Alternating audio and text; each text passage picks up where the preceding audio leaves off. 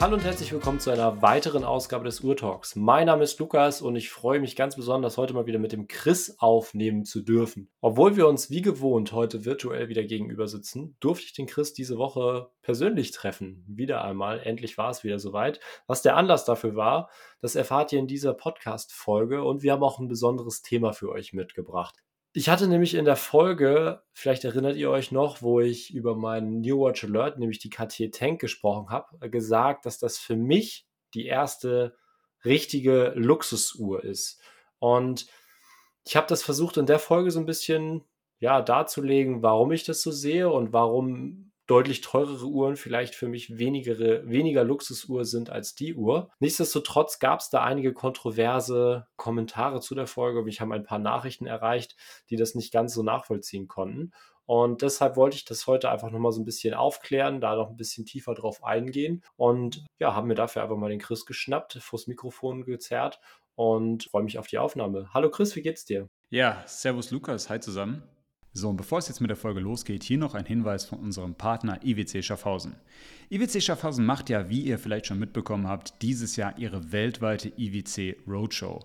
Und nach den bisherigen Stops beim OMR Festival in Hamburg und am Münchner Flughafen im vergangenen Mai landet IWC nun für den nächsten Roadshow-Stop in einer absoluten Sommerlocation.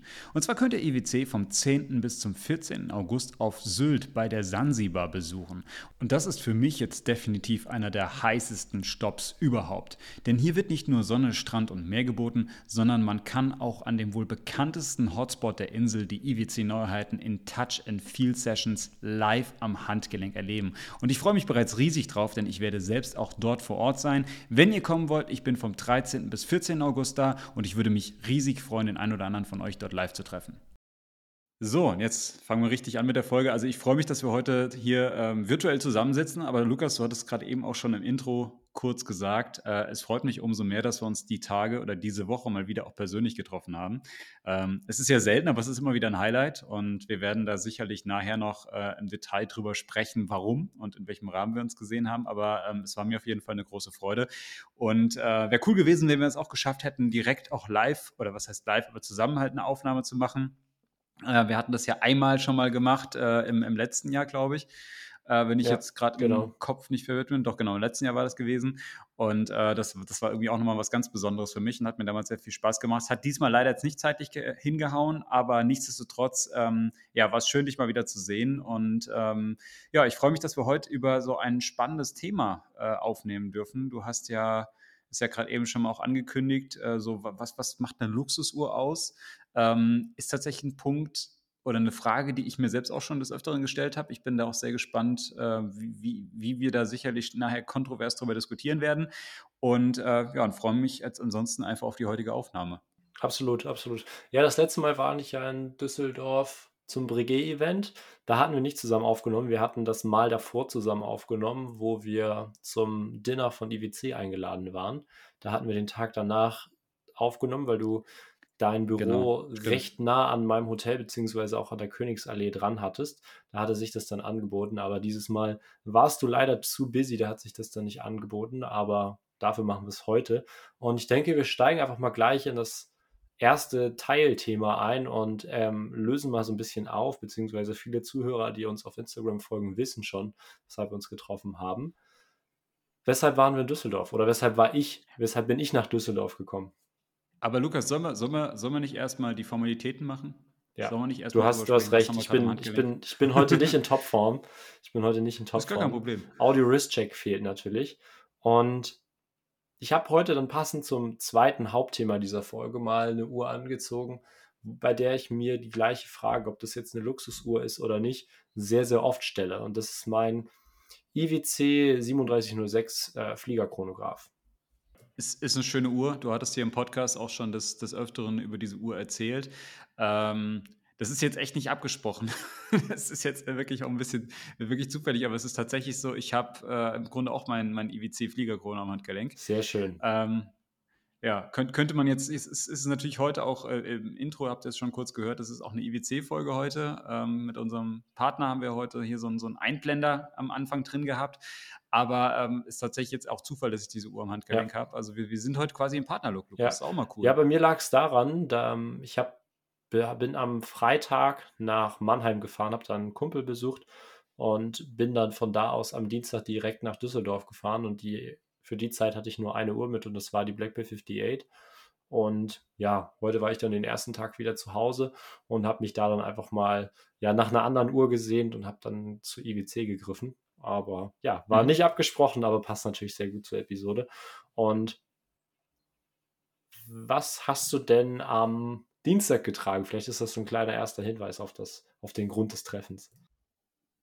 Ja, was ich am Dienstag getragen habe, ist tatsächlich auch eine Uhr, die ich gerade sehr, sehr viel trage. Ähm, ich habe auch im Podcast auch jetzt schon des Öfteren über diese Uhr hier erzählt. Ähm, da hatte ich meinen Breitling Chronomat äh, am Handgelenk die 42 mm Variante, aktuelles Modell mit dem Rollo Edelstahlband und dem blauen Zifferblatt. Es ist eine Uhr, die jetzt gerade auch im Sommer einfach sehr viel Spaß und Laune macht, ähm, einfach weil das Band wirklich echt toll funkelt, gerade so im, im, Sonnenlicht. Es ist, es ist nicht zu laut, es ist nicht zu flashy, so zu auffällig, aber es ist jetzt auch halt nicht, dass das, also es ist auch nicht wirklich dezent und das ist eine ganz coole Kombination, die jetzt auch gerade, wie gesagt, mir im Sommer sehr viel, viel Freude macht, gerade in Kombination auch mit diesem blauen ähm, Blatt. Ich trage auch privat auch sehr, sehr viel blau, also auch jetzt gerade so im Sommer. Ich habe jetzt auch gerade zum Beispiel so eine, so eine blaue kurze Hose an, da wird das jetzt auch dazu passen. Ähm, wobei natürlich Grün zum Beispiel auch so eine Farbe ist, die zumindest aus meiner Sicht immer ganz gut mit allem so funktioniert. Aber ähm, ja, ich hatte eine Breitling am Handgelenk gehabt und ähm, Du hattest am Dienstag keine Breitling am Handgelenk gehabt, du warst da nicht ganz passend dementsprechend gekleidet, aber ähm, du hattest dann im Laufe des Abends zumindest äh, diverse Breitling-Uhren am Handgelenk gehabt, denn wir waren in der Breitling-Boutique zu Besuch. Ja, und auch danach hatte ich noch eine Breitling am Handgelenk und am nächsten Tag ja. auch noch. Da, da, können wir gleich mal drüber sprechen. Weil das da können wir gleich mal drüber sprechen, ja, auf jeden Fall. Ja.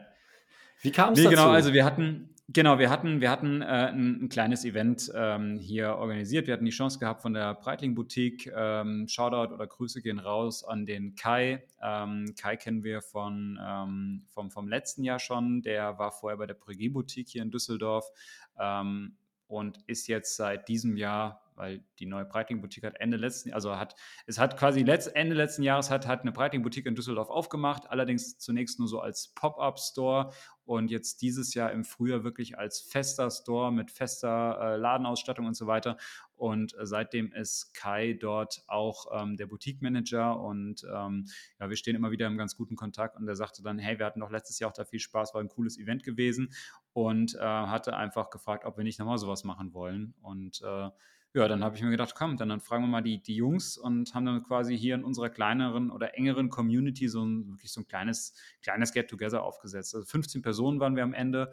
Ähm, war echt Wahnsinn. Es war ziemlich kurzfristig, muss man tatsächlich sagen. Also der, der, der Gedanke, dass wir da was machen, steht schon länger im Raum, aber das irgendwie war nie so ganz konkret und ähm, es, es war nie ganz klar, wann. Und dann hatten wir irgendwann mal jetzt, ich glaube, Anfang dieses Monats, jetzt ist ja Ende Juli, beziehungsweise wenn die Folge rauskommt, ist auch noch Ende Juli, aber fast schon Anfang August. Aber wir hatten dann irgendwie so in der, der ersten, zweiten Juliwoche, haben wir dann einfach gesagt, ja, lass uns einfach das irgendwie Ende Juli machen und ähm, da wurde mir irgendwie dieser Termin genannt und das war noch auf dem Dienstag und ich dachte, oh je, das wird schwierig ähm, und muss aber sagen, ich habe das ja, wir haben ja so diverse Chatgruppen, haben wir auch hier schon im Urtalk des Öfteren drüber gesprochen, habe das da reingepostet und gefühlt sofort alle gesagt, ja, das kriegen wir hin, kriegen wir hin. Und äh, ich war echt baff. Also die Leute sind wirklich aus ganz Deutschland angereist. Ich meine, du hast ja auch einen etwas weiteren Weg auf dich genommen. Ähm, und äh, aber ich glaube, am, am, weitesten kam einer, der, der gute Brian, äh, aus München angefahren. Also das war echt schon, schon Wahnsinn. Aus ganz Deutschland wirklich auf den Dienstag. Viele haben sich dann Mittwoch auch noch freigenommen und äh, war aber ein cooler Abend. Also es hat mich sehr, sehr gefreut und vor allem ist es halt auch immer ein Highlight, so die Leute, die man sonst einfach nur so remote kennt oder die, mit denen man halt sich irgendwie so austauscht über WhatsApp, Telegram, was auch immer, Instagram natürlich auch viel, ähm, die dann einfach auch mal persönlich zu sehen und dann wirklich mal einen ganzen Abend wirklich über Uhren fachsimpeln zu können.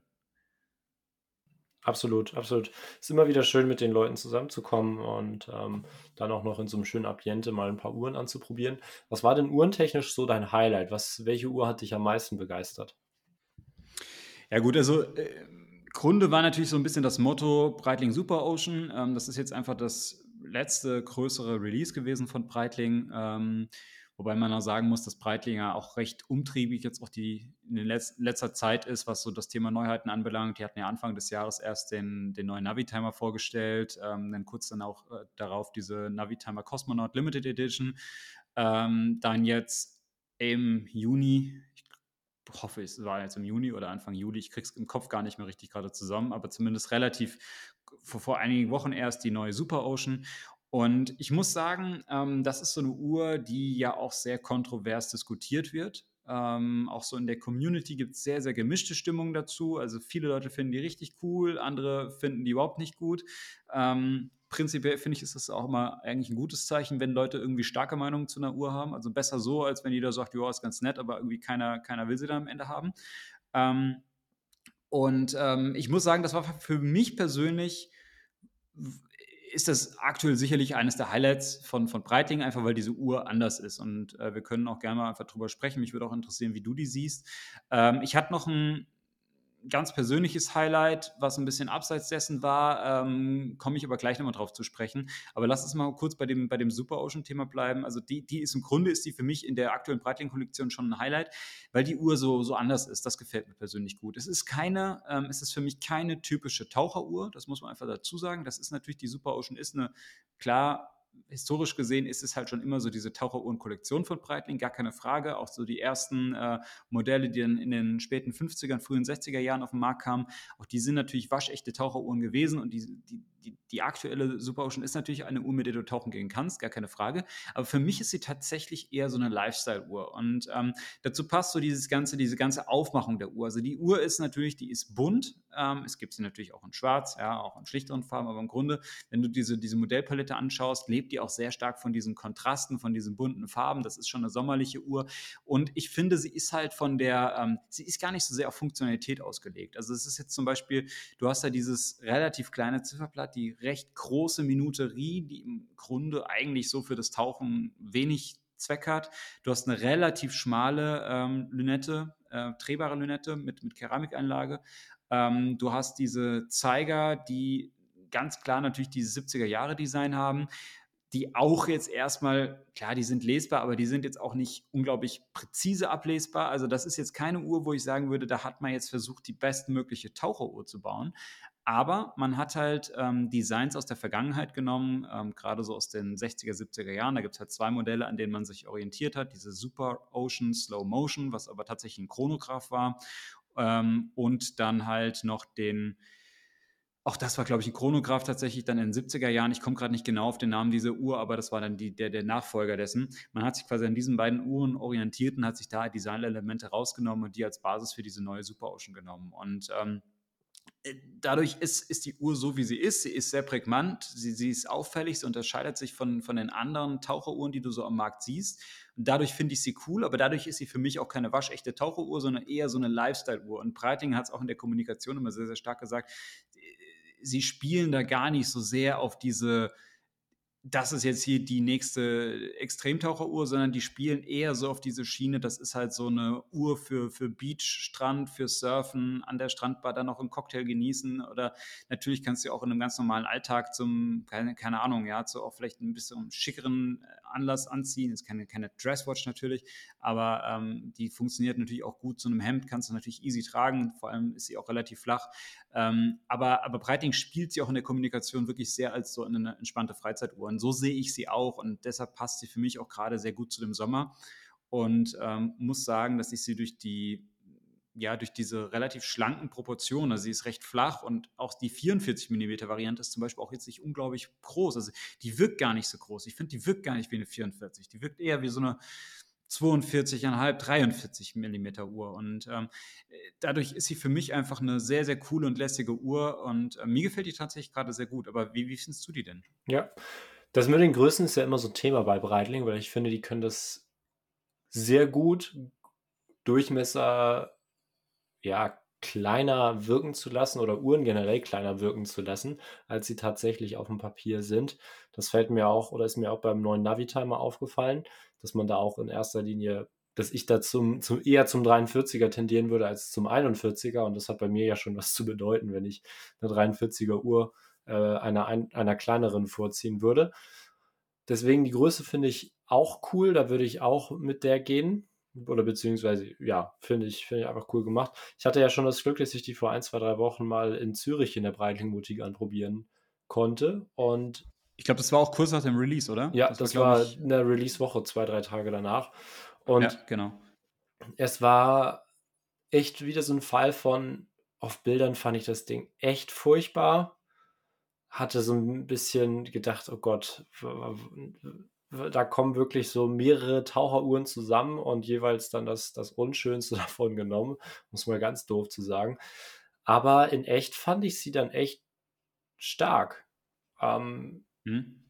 Hat sich super getragen, schön flach am Handgelenk, hat sich gut angeschmiegt und das selbst bei der 44 mm Variante. Nichtsdestotrotz wäre ich bei der 42er, einfach weil es sich doch mhm. nochmal ein bisschen angenehmer im Alltag wahrscheinlich trägt. Ich auch, ganz ehrlich. Aber auch, ja.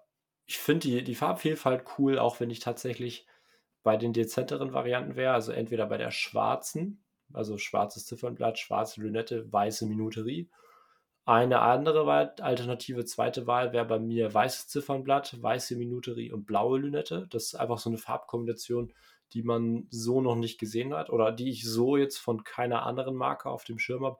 Also ich sag mal, man, man kennt das ja immer mal, dass man eine weiße Uhr hat mit weißer Lünette auch, ähm, schwarz sowieso, komplett blau kennt man auch. Ähm, das jetzt so nicht. Die bunten Varianten, also die Türkise und so weiter, das finde ich auch cool. Ähm, die schwächste Variante ist in meinen Augen die grüne. Ähm, das hat bei mir einfach damit was zu tun, dass für mich die Farben nicht zusammenpassen. Also man hat drei verschiedene Grüntöne. Einmal so ein, ja, so ein Waldgrün würde ich es jetzt mal nennen, so ein recht kaltes Grün auf der Lünette. Dann hat man so ein Military Green, äh, Olivgrün, aber so ein richtig Olivgrün, Grün ähm, auf dem Ziffernblatt. Und dann hat man so eine Mischung aus beidem im Armband.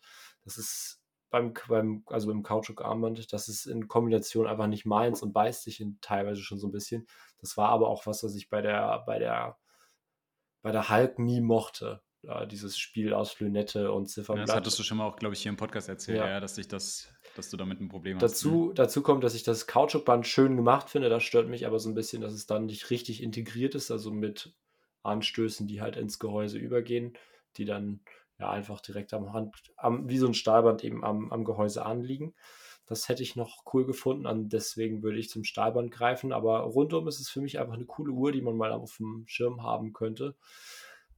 Hätte sie jetzt Platz in meiner Sammlung? Vermutlich leider nicht, weil ja, bei mir ist es ja immer so, dass ich immer alles, was dazu kommt, so ein bisschen an den Uhren messen muss, die schon da sind. Und da wäre bei mir wahrscheinlich einfach, oder ist bei mir einfach die Blackberry 58 der, der Platzhirsch, was so Taucheruhren anbelangt. Und da muss ich dann halt jede andere Uhr erstmal mit messen. Und deswegen ist das jetzt so, ja, wäre die so ein bisschen über und würde wahrscheinlich nicht so viel Tragezeit bekommen.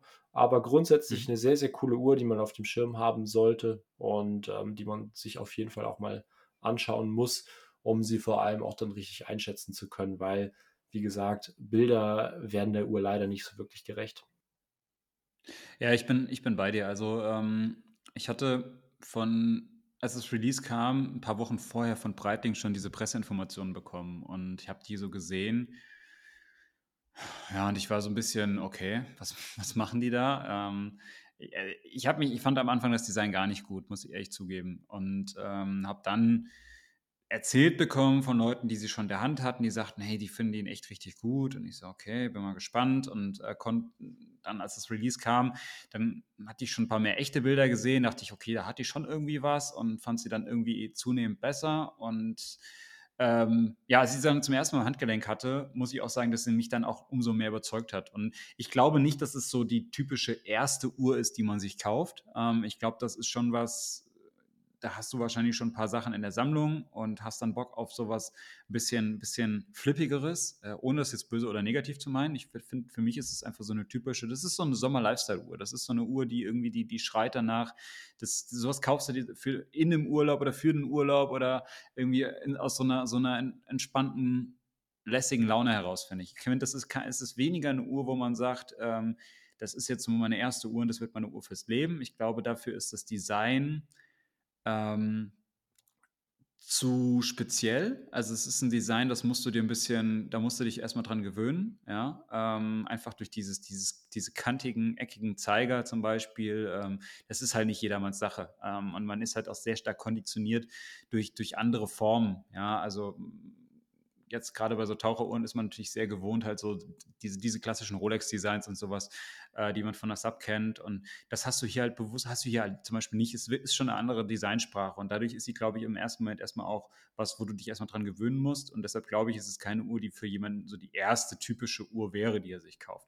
Nichtsdestotrotz ist es eine coole Uhr, mir gefällt sie gut. Ich bin tatsächlich bei der grünen Variante. Ich finde die gut, ähm, aber ich bin da auch irgendwie nicht so wie du. Also mich, mich stört das überhaupt nicht, dass die Grüntöne nicht identisch sind. Das ist für mich überhaupt gar kein Thema. Aber ich verstehe das schon, also ich verstehe schon den Punkt, den du da sagst, ähm, aber ich empfinde es nicht als störend. Ja, ich finde es eher so, ich finde es eher nett, keine Ahnung.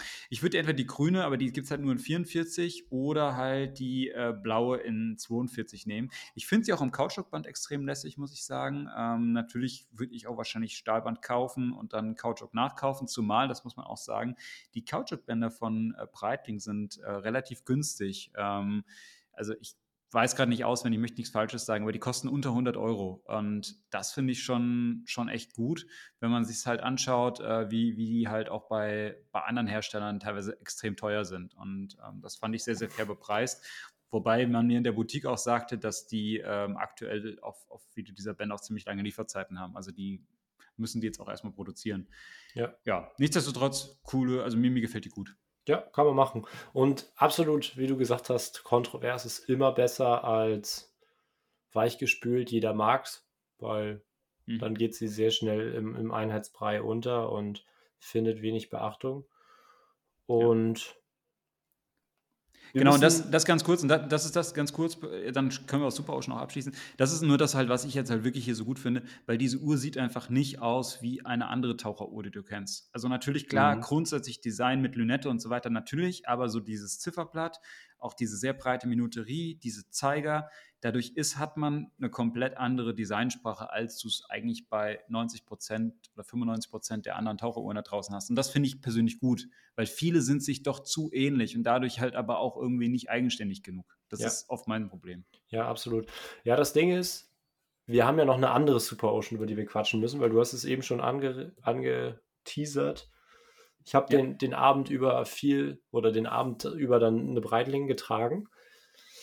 Anfangs war es Premiere ähm, Doppelchronograph oder Rattraport in Roségold mit schwarzem Blatt mhm. und schwarzem Alligatorlederband. Fand ich auch sehr, sehr schön, auch sehr, sehr lässig, schöne Größe bisschen groß, also ein bisschen hoch, besser gesagt, aber schönes Gewicht, einfach eine toll gemachte Uhr und einfach mal cool, so eine Komplikation auch in der Preisklasse dann zu sehen, weil oft ist es ja schon was, was Patek, äh, Lange und Söhne und so weiter machen und dementsprechend dann halt auch teuer ist.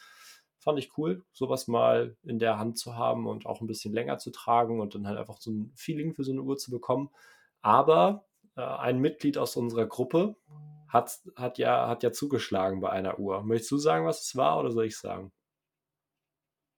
Nee, du kannst gerne erzählen. Also ich war, ich war wirklich überrascht. Also ich war wirklich überrascht, ja. ähm, weil es war dann plötzlich so, also wir haben, wir standen da alle zusammen und irgendwie haben was getrunken. Es gab Wein und Bier und, und Softdrinks und irgendwie so Finger, Fingerfood und irgendwie jeder hatte irgendwie Uhren in der Hand und am Handgelenk und wir haben uns alle ausgetauscht und, und plötzlich ging so eine Unruhe durch diese Gruppe und ich denke, was ist denn jetzt hier los? Und ich ja, ich will, will, jetzt gar nicht verraten, wer, aber hieß es plötzlich, ja, er hat eine Uhr gekauft. Und ich so, wie, wie what? und äh, das war ja gar nicht, ähm, das ist ja gar nicht die Intention. Also das, äh, klar, natürlich freut sich da sicherlich Breiting, brauchen wir gar nicht drüber reden, aber ähm, an sich ist ja gar nicht die Intention, dass du da jetzt die Leute dir reinholst und das dann wie so eine Verkaufsveranstaltung ist, dass du dann da was kaufst, sondern das ist halt eher so, wir kommen mal zusammen und du kannst die Marke erleben und äh, es ist, äh, ja, also das, das hätte jetzt, glaube ich, gar, keiner mit gerechnet und ähm, ja, erzähl ruhig mal, welche Uhr gekauft wurde, weil das war für mich wirklich überraschend. Ja, das ist so, ein, so eine kleine Geschichte bei mir, weil als diese Uhr rauskam, nicht genau die Variante, aber als diese Uhr rauskam, war das so eine, wo ich gedacht habe, boah, auch verdammt schön. Das wäre so die einzige Taucheruhr, wo ich mir vorstellen könnte, dass die parallel zur 58 existieren könnte oder vielleicht, wenn ich jetzt nicht die 58 schon hätte, im Kaufprozess was äh, hätte ändern können oder dass ich mich auch für die hätte entscheiden können. Und das ist die Breitling Super Ocean Heritage 57. Und die hat halt auch wieder dieses Besondere, dass es halt Taucheruhren-Design ist oder in die Taucheruhren-Richtung geht, aber halt mal was anderes ist. Ich würde die jetzt nicht als richtige Taucheruhr bezeichnen, aber ich glaube, die hat keine verschraubte Krone und nur, in Anführungsstrichen, 100 Meter Wasserdichtigkeit, hat dazu dann noch eine zweiseitig drehbare Lünette, also eher so, ja, wie du wieder so Lifestyle-Uhr im, im Taucher-Look, im Taucher, ja, im, im Taucher-Design. Jetzt ist es aber so, dass es davon ja eine besondere Variante gab, die man auf Instagram immer beim Nikolaus Hirsch sieht. Und das ist die mit diesem Regenbogenziffernblatt, wo die Indizes alle eine unterschiedliche Farbe haben und dementsprechend so einen Regenbogenfarbverlauf.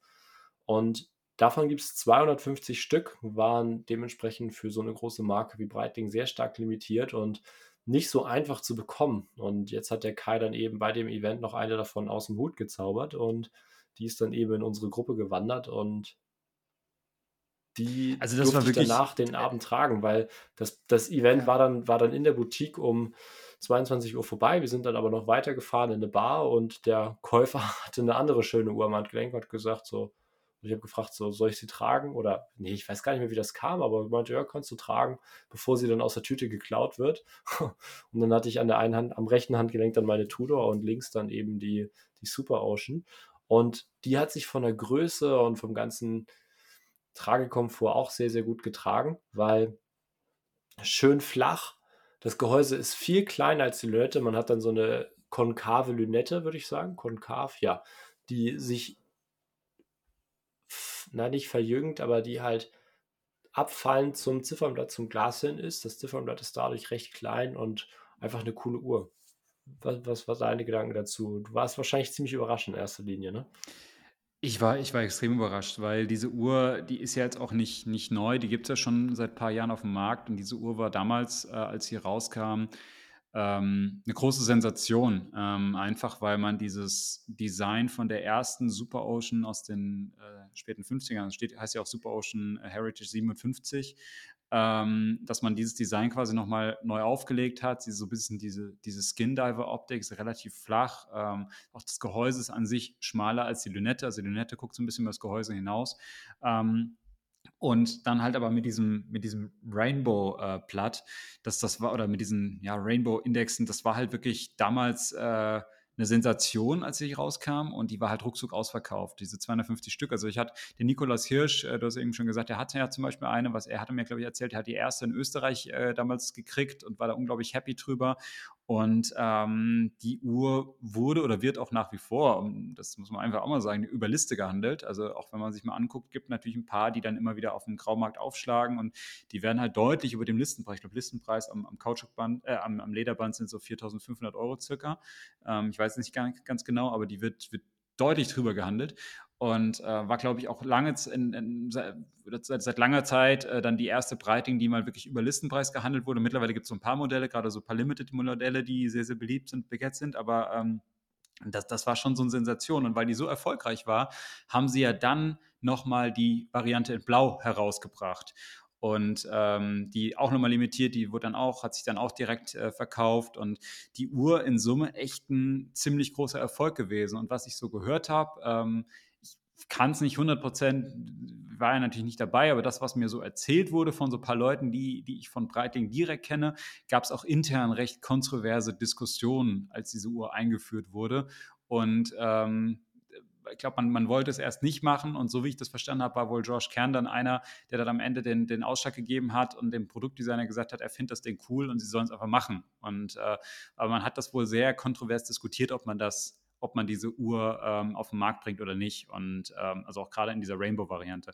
Und sie war dann am Ende halt ein großer Erfolg. Ähm, und für mich war die also gedanklich war die Uhr gar nicht mehr verfügbar. Ich wusste gar nicht, dass da noch was ausgeliefert wurde. Aber scheinbar äh, hat die Boutique halt hier nochmal eine bekommen und wir hatten da wirklich echt gerade Glück gehabt. Und äh, das ist natürlich dann auch ein absolutes Highlight. Und ich glaube, der Käufer, das ist das Witzige, der hat gar nicht realisiert, was er da eigentlich bekommen hat. Also ähm, ich glaube, er wusste schon, dass das irgendeine coole Uhr ist und sowas, aber ich glaube, er fand die einfach nur cool. Aber er glaube, ihm war das gar nicht so bewusst, dass es um diese Uhr so einen kleinen Hype auch gab und dass da so dass da wirklich sehr viele gab, die eine solche Uhr gerne gehabt hätten. Ich glaube, das war ihm nicht so bewusst. Und ja, du hast natürlich schlau gemacht, hast du dir dann erstmal am Abend direkt ans, ans Handgelenk geschnallt und dann auch erstmal nicht mehr abgegeben. Aber steht ja auch sehr gut, muss man ja. sagen. Also ich würde die auch an dir sehen. Dankeschön, Dankeschön. Ja, derjenige hat ja ein, zwei Uhren mehr. Ich habe gesagt, wenn sie keine Wrist-Time bekommt, dann soll er sie einfach rüberschicken. Ich trage sie dann für ihn damit, der, damit die Boutique weiß, dass sie es richtig gemacht haben und sie in unsere Gruppe gegeben haben. Es hatte ja tatsächlich noch einer Interesse. Ich hatte gesagt zu den Mitarbeitern, sie sollen noch eine kleine Auktion hier starten. Dann bekommen sie noch ein bisschen mehr als Listenpreis. Aber ja, ging dann doch an den einen. Die haben sich dann äh, wie echte Männer geeinigt, um es mal so zu sagen. Aber passt schon, passt schon. Am nächsten Tag, beziehungsweise es fing dann an dem Tag schon an, habe ich mich aber in eine ganz, ganz andere Breitling verschaut oder verguckt. Weißt du noch mhm. welche? Mhm. War, so, war sowas bisschen eleganteres, oder? Nee, eigentlich nicht. Gar nicht? Dann, dann bin ich jetzt, dann bin ich auf dem falschen, auf dem falschen Pfad. Ich dachte, ähm, ich, ich komme gerade nicht genau drauf, wie das, wie das Modell jetzt ganz genau heißt, aber ich dachte äh, Rattrapont, oder? Von dem habe ich ja eben schon erzählt. Okay, ja, dann erzähl mal. Dann... Nee, ich meine Navitimer. Ah, okay, jetzt, ja, okay, jetzt weiß ich Bescheid, aber erzähl. Aber ja. nicht, den, nicht den neuen Navitimer, sondern den ganz, ganz alten Navitimer. Mhm. Nämlich einer aus unserer mhm. Gruppe, der Leon, der Watch Extremist auf Instagram, hatte eine 806 dabei aus 1968. Also, ich meine, den ersten Navitimer, oder? Genau, also die äh, 806, die wurde Ende der 50er Jahre eingeführt, ähm, ich glaube 59. Und äh, es gibt die in verschiedenen Iterationen, das muss man dazu sagen. Also die, die ersten hießen alle 806, aber die haben sich so ein bisschen verändert. Also das Zifferblatt hat sich mit der Zeit ein bisschen verändert. Ähm, es gab es nur mit so klein, also mit komplett schwarz. Ähm, dann, dann wurden die Totalisatoren abgesetzt in weiß, dann wurden die Totalisatoren größer. Ähm, da gibt es ein paar, paar, Varianten bei dieser, dieser ersten Modellreihe. Also da war man damals auch nicht so ganz genau. Ähm, nichtsdestotrotz ist es ja quasi die, die erste Navitimer-Referenz und ähm, sehr, sehr schöne Uhr, muss man sagen. Absoluter ja. Klassiker. Und das, das Tolle ist halt auch, wenn du dir diese Uhr anschaust und sie halt neben den heutigen Navitimer legst, du, du siehst einfach, natürlich hat sich die Uhr auch weiterentwickelt, aber du siehst einfach, wie nah die einfach noch aneinander dran sind. Das finde ich halt auch mhm. immer das Faszinierende irgendwie. Also du kannst ja heute einen Navitimer aus den, aus den späten 50er oder aus den 60er Jahren kaufen und man könnte im ersten Moment meinen, wenn man sich, nicht, sich das nicht genau anschaut, sondern wirklich so vom, von ein paar Metern Entfernung am Handgelenk sieht, kann man meinen, du hättest einen, hättest einen aktuellen Navitimer. Das finde ich irgendwie auch cool. Absolut. Mich hat die aber trotz, trotzdem mehr gecatcht als die aktuellen und das hatte so ein, zwei Gründe. Zum einen ja, einfach so dieser Vintage-Charme. Ich glaube, das ist generell so ein ja, Ding. Das fasziniert dich halt. Ne? Was, mich, ja. was mich immer wieder bei Uhren abholt. Und ja, die Uhr hat einfach Geschichte zu erzählen. Die Indizes sind nicht mehr schneeweiß wie bei, wie, wie bei den modernen. Das hat einfach alles schon Patina. Die Uhr hat gelebt und das fand ich einfach wahnsinnig cool. Nichtsdestotrotz war die noch in sehr gutem Zustand vom Gehäuse her, würde ich sagen.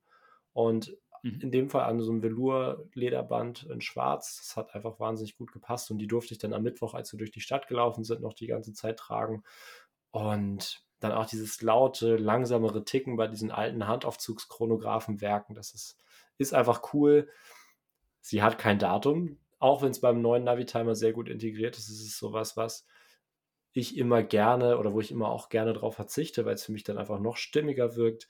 Die Totalisatoren sind bei der kleiner als bei der neuen. Und ähm, so ein kleiner Minuspunkt bei der neuen ist immer so ein bisschen, dass man bei vielen Varianten oder bei vielen ja, Farbvarianten immer so eine schwarze Rechenschieberskala hat und dafür dann eben ähm, ein dunkles Ziffer äh, und dann, dann eben die Ziffernblattfarbe. Und bei den alten ist es ja immer weiß und das hat die dann natürlich dann auch noch. Und das fand ich einfach wahnsinnig stark und die Uhr hat mir sehr gut gefallen, hat 41 mm, was für die Zeit natürlich eine riesige Uhr war. Und ähm, preislich meinte der Besitzer dass die auch halt noch recht fair zu bekommen sind. Also so dreieinhalb, 4.000 Euro ist man da dabei. Also die Hälfte von einem aktuellen Navi-Timer. Und das wäre für mich dann halt so schon wieder die Überlegung, kann man auch gleich auf den, den, den ersten Navi-Timer in, in dem Sinne gehen, auf die erste Navi-Timer-Referenz gehen und hat dann im Prinzip ja einfach die ursprüngliche, eine ursprünglichere Variante. Natürlich sind die längst mhm. nicht so alltagstauglich vom Werk her, wurde mir dann eben auch gesagt, dass das Ganze dann teilweise ein bisschen anfälliger ist. Aber ich sag mal, die neue ist zum Beispiel ja auch nicht wirklich wasserdicht und ähm, auch immer so ein bisschen, ja, schwierig, wenn es da dann irgendwie um Feuchtigkeit geht. Aber ansonsten wäre ich tatsächlich bei der Vintage-Variante. Ja, ich, ich kann es ich kann's verstehen. Ähm, ich meine, ich weiß auch, dass du natürlich immer diesen Vintage-Charme halt irgendwie ähm, so gut findest. Ich persönlich wäre wahrscheinlich immer eher bei der neueren, ähm, aber das, so, so sind halt einfach da die Geschmäcker unterschiedlich. Äh, ich finde beide cool. Ich habe tatsächlich schon häufiger mit dem Gedanken gespielt, mir eine 806 zu kaufen. Ähm, konnte mich dann nie entscheiden, welche ich gerne hätte. Und dann ähm, ist halt auch immer, muss man auch das Exemplar finden, was halt wirklich auch stimmig ist oder wo man auch das Gefühl hat, okay, dass da insgesamt der Zustand gut ist und so weiter. Ähm, gar nicht so einfach. Ähm, aber was man halt sagen muss, ähm, die sind halt auch preislich echt immer noch fair. Und das finde ich tatsächlich cool. Also, wenn du dir zum Beispiel im Vergleich so alte Heuer-Chronographen anschaust, so alte, ähm, ja, keine Ahnung, frühe Carreras und sowas, die, die sind ja unglaublich teuer mittlerweile. Also das, das ist ja, da legst du ja sehr, sehr viel Geld mittlerweile hin. Ähm, über alte Daytonas und sowas brauchen wir gar nicht sprechen. Und ähm, wenn du dann überlegst, okay, was gibt es noch für Chronographen, Ikonen, dann bist du halt relativ schnell halt einfach auch schon beim Navitimer. Und der ist halt tatsächlich auch in dem Vintage-Bereich noch relativ günstig. Natürlich sind auch hier die Preise schon angezogen, aber mit ein bisschen Suchen und so kann man da echt noch gute Uhren kriegen. Und ähm, das finde ich tatsächlich persönlich auch recht reizvoll. Deshalb überlege ich auch immer mehr, auch nochmal so eine, so eine alte in, irgendwie in die Sammlung zu holen, einfach weil ich da auch ein bisschen die Sorge habe, dass die irgendwann mal einem auch preislich weggaloppieren. Ja, man, man weiß es halt nie, wenn da irgendwie der ein oder andere Sammler noch, noch mehr drauf anspringt, dass es dann, dass es dann irgendwie auch mal unerreichbar ist. Aber ähm, ja, weiß ich nicht. Dann bin dann am Ende bin ich halt doch immer eher der Typ für moderne Uhren. Immer wenn ich mir was Altes kaufe, dann komme ich immer wieder zu der Erkenntnis, eigentlich brauche ich was Modernes, aber ja, nichtsdestotrotz ist eine sehr, sehr coole Uhr. Also verstehe auch vollkommen, warum du die so gerne magst. Ja, ja. Mal schauen, mal schauen. Hat noch ein bisschen Zeit, aber wir sind schon bei 37 Minuten. Lass. Ich, ich wollte noch abschließend, lass, lass uns gleich das Thema zumachen, Breitling. Äh, wir haben jetzt relativ lange über das, das Event auch gesprochen. Du, du hattest mich vorhin noch gefragt, mein Highlight, ähm, was ich, was, oder was mein, mein persönliches Uhrenhighlight an dem Tag war. Und das hatte ich jetzt noch gar nicht erzählt. Und ähm, ich bin aktuell einfach voll auf diesem Chronomat-Trip. Also ich habe es auch erzählt, ich hatte auch an dem Event selbst meinen Chronomaten am Handgelenk. Und ich, das ist so eine Uhr, die weiß ich halt immer mehr zu schätzen mittlerweile. Also die, die ist so, die kommt auf den zweiten Blick. Auf den ersten Blick bin ich absolut Navi-Timer. Das ist irgendwie so dieses Design, das holt mich ab. Mittlerweile muss ich sagen, so im Alltag ist der Chronomat einfach eine Wucht unglaublich gute Uhr, mit der du alles machen kannst, erfüllt bei mir ganz, ganz viele Kriterien. Und ähm, ja, Breitling hatte da an dem Abend dann plötzlich die Vollgold oder die Voll-Roségold-Variante aus dem Tresor geholt. Und also mit, mit Roségold-Gehäuse, ähm, so ein graues Zifferblatt, ähm, Roségold-Armband, dieses Rollo-Armband und Wahnsinn. Ich habe die Uhr am Handgelenk gehabt und ich war echt begeistert.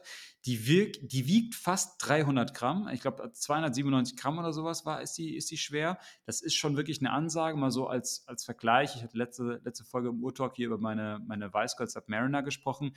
Die wiegt nur 228 Gramm mit dem kompletten Armband.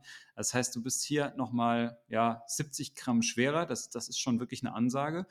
Und ähm, ja, die hat mir, die hat mir irgendwie, die hat mir gefallen, muss ich ehrlich sagen. Ich bin kein Typ, der sich so mit einer Vollgolduhr, also mit einer Vollgold Gelb- oder Roségolduhr sieht.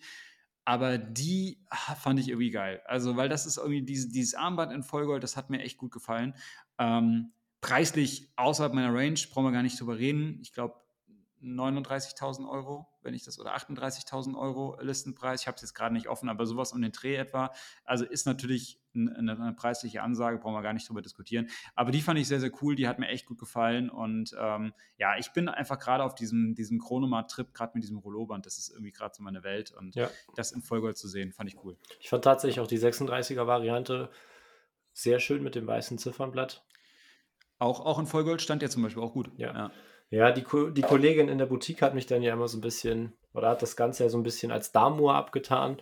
Das fand ich ein bisschen schade, dass die 36er Uhr, dass die 36er Modelle dann so ein bisschen, dass das nicht als Unisex gesehen wird. Also es ist heutzutage irgendwie so ein bisschen in der Gesellschaft angekommen, dass Damen ohne Probleme die 41er, 42er Modelle, die eigentlich für die Herren gedacht sind, tragen und äh, das dann auch cool ist. Aber so eine 36er Uhr an Herren ist dann teilweise schon so ein bisschen kontrovers noch und das finde ich so ein bisschen schade. Aber ich finde die, find die cool und wenn ich das Geld hätte, würde ich die tragen, egal was da irgendjemand zu sagt. Also ganz entspannt. Gut, am Ende, am Ende muss jeder das tragen, was er möchte. Also ich glaube halt, der, was, was man halt schon noch merkt, ist, äh, dass es im Moment noch gerade so eine Differ oder so, ein, so eine Diskrepanz gibt zwischen dem, was die Community, also die, die eingefleischten, sage ich mal, Uhrenliebhaber als erstrebenswert erachten? Oder da ist halt sehr viel gerade diese, ich nenne es jetzt einfach mal, auch wenn sich da der ein oder andere Hörer immer so ein bisschen dran stört, ich, für mich ist es so eine Medium Size, also so eine, so eine mittlere Größe, so, keine Ahnung, das ist so 36 bis 38, 39, das sind so diese mittleren Größen. Und ähm, das ist für mich so, eine, so, so ein Bereich, der bei Uhrenmarken immer noch sehr stark in, in Frauenhand, also in Damenuhrenbereich zugeordnet wird. Ich meine das jetzt gar nicht, nicht böse, ich meine es auch gar nicht werten, sondern das ist einfach so auch meine Wahrnehmung, auch wenn ich mit Marken spreche. Und die erzählen mir dann immer, ja, wir gehen jetzt auch in kleinere Größen, also höre ich häufig so in Gesprächen. Und dann sagen sie mir, ja, wir machen jetzt halt zum Beispiel was in 41 mm oder in 42 mm. Und dann sage ich immer, ja, bin ich prinzipiell schon bei euch, aber mich holt das ab, 41, 42 Millimeter, aber das ist für ganz viele Leute da draußen, ist das einfach noch Jumbo-Size, viel zu groß gefühlt. Ja, viele, viele Leute geben ja sehr viel auf die Zahlen. Und ähm, ich glaube einfach, da gibt es noch so eine Diskrepanz zwischen dem, was halt, äh, wie, wie Uhrenmarken das selbst für sich definieren und wie, und das, das was der, was, was die Hardcore-Liebhaber möchten. Ich, ich sage jetzt auch besonders Liebhaber, weil ich glaube tatsächlich, dass so dieser, dieser Standard Luxusuhrenkäufer, und da, da, kommen wir gleich vielleicht sogar aufs nächste Thema, der jetzt gar nicht tief drin ist. Ähm, ich ich würde mal behaupten, die orientieren sich da gar nicht so sehr an so Größen, sondern die, ich glaube, da hat man gar nicht so ein Gespür für, was ist zu groß, was ist zu klein, wie muss das sein. Ich, ich erlebe das sehr stark eher nur, wirklich nur aus in Gesprächen mit Leuten, die sich sehr, sehr viel mit beschäftigen und die, die sehr tief da drin sind und sich dann gerade auch an diesen Vintage-Referenzen oftmals orientieren, die halt früher ja immer auch kleiner waren. Ja, und da waren halt 37 schon Jumbo, ja, und, und, und Leute, die halt sich sehr, sehr viel mit sowas beschäftigen, die, die, für die ist dann halt eine 36 mm Uhr oder vielleicht auch eine 34 mm Uhr wirklich eine, eine, Uhr, wo man sagt, das ist so eine ganz normale Herrengröße. Und ich glaube einfach, dass das halt so bei, bei vielen Uhrenherstellern noch nicht angekommen ist und dass das wandelt sich. Ich glaube, die Größen werden wieder kleiner, der Trend geht da auf jeden Fall hin. Aber ich glaube, ähm, dass das einfach, dass es da noch so eine gewisse Diskrepanz gibt. Und deshalb ist halt auch eine 36er äh, Chronomat Sicherlich werden die auch Männer kaufen, aber ich glaube, von, von der, wie, wie Breitling das für sich auffasst, ist das wahrscheinlich eher eine Damenuhr. Und ähm, ja, und das ist es halt. Und ähm, dass, dass es halt Liebhaber vielleicht anders sehen und das ist genau das gleiche, wie zum Beispiel Patek gewisse Referenzen hat, die eigentlich als Damenuhr bezeichnet werden, die dann aber auch Männer kaufen, zum Beispiel. Gibt es auch diverse Beispiele. Das, das ist halt so. Und ähm, ich glaube, da, da verschwimmt einfach noch, oder da gibt es einfach noch so eine, wie gesagt, so eine Diskrepanz zwischen dem, wie, wie Uhrenmarken das selbst für sich definieren und oder was, was, was, was aus Sicht der Uhrenmarke die Zielgruppe dafür ist und was, wer am Ende derjenige ist, der es wirklich auch kauft. Und ähm, da, mhm. ja, glaube ich, passt es nicht. Eine, aber oh, wir, wir müssen jetzt mal ins Thema kommen, Chris. Wir haben jetzt fast 45 ja. Minuten gequatscht, aber ein Punkt noch: 36 Millimeter. Ich habe endlich eine Uhr gefunden, wo ich sage, die würde ich in 36 mm nicht tragen. Und das ist die neue Super Ocean in 36, weil durch diese riesige Minuterie ist das Ding einfach, also vom Ziffernblatt her winzig. So, das wirkt wirklich. Ja. So, das, das wirkt wirklich wie, wie eine, eine Lady Datejust oder irgendwie sowas, so jetzt mal ganz übertrieben gesagt. Und von daher, da können wir uns, das ist, das ist endlich mal Konsens und ich glaube, Raff ist ja immer so ein kleiner Querulant, der immer gegen alles schießt, aber ich glaube, wenn er die mal in die Hand nimmt, dann wird selbst Raff sagen, dass das keine Herrengröße, keine Gentleman Size und dass es auch nicht Jumbo Oversize XL super duper drüber ist. Nee, also ja, definitiv. Ich glaube, das, das, das hat sogar jeder bestätigt. Also auch alle, alle, auch die bei dem Event dabei waren, die wirklich auch kleine Uhren gern mögen, haben alle gesagt, dass die zu klein ist. Und dass die an einem Herrenhandgelenk wirklich falsch aussieht. Ja, aber ja. Jetzt, jetzt haben wir genug drüber geredet. Lass, lass, lass uns mal ins eigentliche Thema Lass reingehen. uns jetzt endlich mal ins Thema einsteigen. Was sind Luxusuhren? Ich glaube, es wird jetzt heute eine etwas längere Folge. Also ich glaube, ähm, das ist ein Thema, worüber wir länger diskutieren können, weil da gibt es kein Schwarz und Weiß. Das ist auch dann innerhalb einer Marke. Also ich glaube, man kann nicht sagen, Marke A macht nur Luxusuhren, Marke B macht nur Premiumuhren ich glaube, das ist äh, echt unterschiedlich, ein echt ein sehr vielschichtiges Thema und vor allem dann auch wieder von ja, Sammler zu Sammler, von Liebhaber, von Kunde zu Kunde unterschiedlich. Und dementsprechend äh, an, ausschlaggebend für dieses Thema war zum einen die Geschichte mit der Cartier, äh, dass ich eben gesagt habe, dass zum Beispiel das für mich viel, viel eher eine Luxusuhr ist als jetzt meine Tudor, die das Dreifache gekostet hat.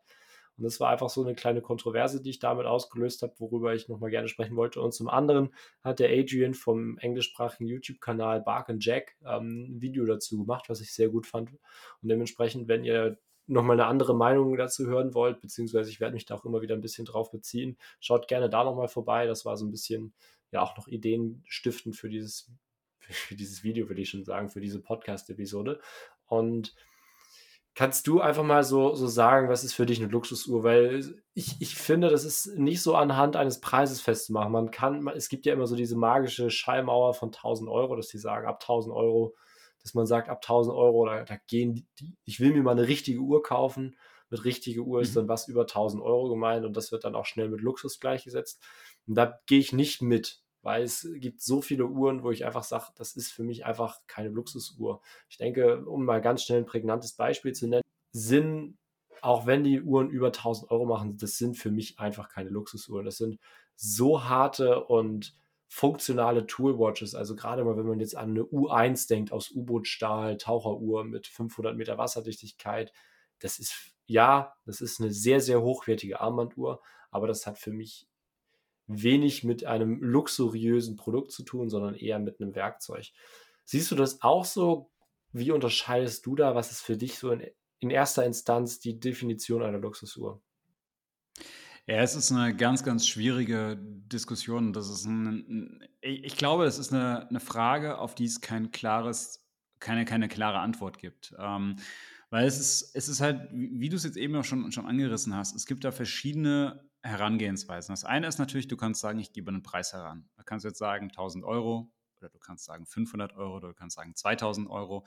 Ähm, häufig zum Beispiel in diesen ganzen Reports der, der Schweizer Uhrenindustrie, da ähm, fangen sie eigentlich oftmals in der Bewertung von Luxusuhren erst so ab so irgendwie so 2.000 bis 3.000 Schweizer Franken an und sagen, äh, alles darunter sind im Grunde halt irgendwie alles so dieser Einstiegsmarkt und der wird dann halt auch, der, der ist dann zum Beispiel oft in Konkurrenz zu Apple Watch und solchen äh, Produkten und ähm, und dann sagen sie immer, die, die wirklichen Luxusuhren so ab 3000 Schweizer Franken oder so, das ist dann so ein, so ein eigener Markt für sich. Also da gibt es, auch da gibt es was, was Thema Preis anbelangt. Ja, es ist natürlich, kann man da viel diskutieren, weil natürlich, jetzt kann ich sagen, gut, alles bis 3000 Euro zum Beispiel ist jetzt keine Luxusuhr. Ähm, muss ich andererseits aber auch sagen, wenn, wenn du jetzt halt, keine Ahnung, 2800 Euro jetzt für die, für die neue Tudor Ranger ausgibst, ist das nicht viel Geld für jemanden? Also ist das nicht, das ist doch das ist ein gutes Netto-Monatseinkommen für viele Menschen da draußen. Ähm, und wenn du so einen Netto-Monatslohn für eine Uhr ausgibst, die du eigentlich überhaupt nicht brauchst, die heute für dich keinen Zweck hat, die du jetzt auch nicht brauchst, weil du auf irgendeine Nordgrönland-Expedition gehst oder sonst was, sondern die du einfach nur dazu brauchst, dass sie dir in deinem Alltag die Zeit anzeigt was du auch genauso übers Handy bekommst. Ist es dann nicht Luxus? Ist es dann nicht schon eine Luxusuhr? Ähm, oder fängt das erst ab, keine Ahnung, bei, bei 5000 Euro an? Ich, ich weiß es nicht. Also der, der Preis ist so das eine, da kannst du, kannst du so drüber diskutieren. Ja? Da kann man, da ist halt die Frage, was ist so die, was ist so die Grenze? Da, da muss ich andersrum auch schon fragen, ist nicht schon eine Uhr ab 500, 600 Euro, ist das nicht vielleicht auch schon ein gewisser Luxus? Weil auch das ist schon irgendwie viel Geld für ein Objekt, was du eigentlich nicht brauchst. Ja, und was dir jetzt halt im Vergleich zu, zu einer Smartwatch beispielsweise, für die du vielleicht auch so einen, so einen Betrag ausgibst, eigentlich auch relativ wenig Mehrwert bringt. Also der einzige Mehrwert, den du da hast, ist ja wirklich, dass du dieses Thema hast, irgendwie, irgendwie, weiß ich nicht, Handwerkskunst, Mechanik, keine Ahnung, wie auch immer, zeitlose Technik. Aber ähm, ansonsten hast du relativ wenig Mehrwert dadurch. Oder vielleicht natürlich hast du noch ein Image oder sowas, was du dir kaufst. Also deshalb ist das Preis, Preis ist so dieses eine Thema, mit dem man rangehen kann, oder dieses eine Messkriterium, mit dem man an das Thema rangehen kann. Und das ist aber auch schon schwierig, da so eine klare Grenze zu ziehen. Das andere, und ich glaube, das geht jetzt so in diese, diese, diese Richtung, ähm, die du jetzt angesprochen hast, ist, ähm, was ist die ja, Funktion dieser Uhr oder was verkörpert diese Uhr, sagen wir es mal so. Nicht vielleicht Funktion ist das vielleicht gar nicht richtig, sondern was verkörpert diese Uhr. Und da hast du jetzt eben zum Beispiel das Beispiel genannt von einer, von einer Sinn U1 oder ich hatte mir jetzt mir als Beispiel heute mal rausgepickt den Sinn äh, Einsatzzeitmesser 12, mal ganz hart gesagt, ja. Das ist, das ist eine Uhr, ähm, die ist wirklich gemacht für die Luftrettung und die hat unglaublich viele Funktionen, die halt einfach dafür gedacht sind, dass sie optimal äh, für Einsätze funktioniert. Und die Uhr kostet aber 3.400 Euro oder 3.390 Euro. Das ist sehr, sehr viel Geld. Ja, das ist richtig, richtig viel Geld. Und wenn ich mir diese Uhr kaufe, ist das ein Luxus. Trotzdem ist natürlich diese Uhr eigentlich als Tool, als Werkzeug ausgelegt. Und ähm, wenn ich es natürlich so bewerte, ist es eigentlich auch kein, kein, kein klassisches Luxusobjekt. Während hingegen dann vielleicht eine andere Uhr, wenn ich mir jetzt eine elegante, keine Ahnung, das ist eine elegante Longines sein für, für irgendwie 1800 Euro, ähm, die also jetzt deutlich weniger kostet, kann das aber viel mehr Luxus sein, weil es einfach diesen, weil es einfach eine ganz andere Anmut hat und ein ganz anderes Erscheinungsbild und einen ganz anderen Einsatzzweck hat und dadurch eher mehr in, diesen Luxus, in dieses Luxussegment reingeht. Deshalb, ich, hab, ich, ich tue mir tatsächlich immer sehr, sehr schwer, da eine klare Definition zu sagen, was ist eine Luxusuhr. Und ich muss für mich ganz ehrlich zugeben, dass ich dann doch auch immer wieder so ein bisschen auf diesem Thema, auf dieses Thema Preis zurückkomme, aber ich setze es auch immer in Verbindung mit Hochwertigkeit. Ähm, und das ist jetzt ganz, ganz schwer, das irgendwie auch zu bemessen. Aber äh, nur weil was teuer ist, muss es für mich nicht automatisch gut sein. Also wenn du zum Beispiel, jetzt, jetzt hart gesagt, ganz krasses Beispiel, du würdest irgendeine sehr, sehr extreme Modeuhr nehmen von irgendeiner, irgendeinem Modehersteller, keine Ahnung, und schreibst da jetzt zwangsläufig ein teures Preisschild drauf. Also zum Beispiel gibt es, glaube ich, von Philipp Plein oder so gibt es zum Beispiel Uhren, ja ähm, portesslich und irgendwie mit so Steinen und sowas. Ich glaube, das sind jetzt auch keine echten Steine, aber sie sind ziemlich teuer, die Dinger. Und ist aber auch jetzt nichts großartig Hochwertiges drin. Äh, ich will jetzt niemand zu nahe treten, wenn jemand so eine Uhr hat, keine Ahnung. Ich habe mich auch nicht im Detail mit beschäftigt. Ich habe die, hab die letztens mal vor ein paar Wochen irgendwo gesehen und dachte mir, um Gottes Willen. Äh, und, und dafür kannst du auch relativ viel Geld ausgeben. Aber das ist für mich ist, ist sicherlich irgendwie auch vielleicht auch Luxus für denjenigen, der sich kauft. Aber es ist, für mich ist es keine, keine hochwertige ernstzunehmende Armbanduhr. Und die würde ich zum Beispiel jetzt nicht als, als eine Luxusuhr in dem Sinne bezeichnen, sondern das ist halt irgendwie so eine Modeuhr. Und das kann natürlich ein Luxus für jemanden sein, aber das ist aus meiner Sicht keine, keine richtige Luxusuhr, so in der Definition, wie wir es jetzt hier oder in der, dem Rahmen, wie wir es hier oft betrachten. Und deshalb ist es für mich sind es zwei verschiedene Paar Schuhe. Also das eine ist schon irgendwie auch der Preis. Ich gucke auch schon auf den Preis, muss ich echt zugeben, ähm, weil ich einfach sagen muss, in der heutigen Zeit, wo du nicht darauf angewiesen bist, so viel Geld für so ein Objekt auszugeben, ja, und viel Geld finde ich auch schon 1000 Euro, ehrlich gesagt, viel Geld. Ähm, plus dann halt irgendwie, dass ich weiß, ich habe da auch ein hochwertiges Objekt am Handgelenk. Also irgendwie, wo auch was drinsteckt, wo irgendwie eine ernstzunehmende Marke vielleicht auch dahinter steckt oder ein ernstzunehmender Hersteller dahinter steckt oder ähm, wenn es jetzt nicht das eigene Werk ist, aber irgendwie das, das Werk zum Beispiel auch von irgendeinem Hersteller ist, der, der wirklich auch ein gewisses Standing in dieser, in dieser, äh, in dieser Branche hat. Das sind so Sachen, die für mich wichtig sind und die für mich so dieses, diese Anmut einer Luxusuhr erstmal schon mal ausmachen. Und ähm, ja, jetzt, jetzt ja. erzähl aber erstmal du. Also, ja. Ich, ich, ich tue mich immer so ein bisschen schwer damit zu sagen, eine, eine Uhr dient rein der Zeitanzeige und brauchen wir eigentlich gar nicht mehr, weil das können wir auch mit dem Handy und Dementsprechend ist jede Uhr automatisch äh, gleich Luxus. Ähm, das ist so eine Definition, die für mich nicht zutrifft, weil eine Uhr natürlich auch viel mehr ist. Es ist modisches Accessoire, das ist ähm, Schmuckstück, gerade für, René, für den Herrn natürlich ähm, bedeuten, weil die Auswahl an Schmuckstücken, wenn man jetzt einfach mal von der Norm in Anführungsstrichen ausgeht, doch geringer ist als bei der Dame. Und dementsprechend ist das schon etwas, was dann dementsprechend auch die ja, Persönlichkeit ausdrückt, den Charakter widerspiegelt und vor allem dann halt auch eben so ein persönliches Statement sein kann. Deswegen würde ich nicht sagen, dass jede Uhr automatisch ähm, Luxus ist. Ich würde schon mal sowas wie Smartwatches da so ein bisschen rausnehmen, weil Smartwatch für mich jetzt nichts Individuelles ist. Ähm, Apple Watch ist nicht umsonst, glaube ich, ähm, nicht die meistverkaufteste Uhr, aber Apple hat sich mal damit gerühmt, dass sie irgendwie innerhalb kürzester Zeit mehr Uhren verkauft haben als Rolex in einem Jahr oder sowas. Das heißt, das ist halt absolut äh, gesellschafts, äh, in der Gesellschaft breit vertretenes Massenprodukt, ähm, was halt einfach Technik ist, was nach ein paar Jahren mhm. dann eben schon im Prinzip durch, durch ähm, ja, durch, durch technische Weiterentwicklungen ähm, outdated ist oder, oder nicht mehr auf dem neuesten Stand ist.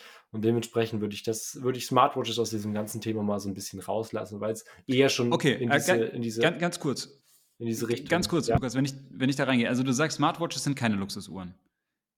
Äh, also sind, sind für dich keine Luxusuhren. Ja. Was ist, was ist mit so Geschichten Hublot, Big Bang E oder Tag Heuer Connected? Okay, da kann man vielleicht sogar noch drüber Gleiches diskutieren, Thema. weil die ist jetzt auch nicht. Nö. Ist für mich das gleiche Thema. Also ist für, ist für mich eins zu eins dasselbe und da sind wir wieder bei dem Punkt, dass, dass der Preis alleine eine Uhr nicht teuer, äh, nicht zur Luxusuhr macht, weil das ist Mhm. dann halt einfach so,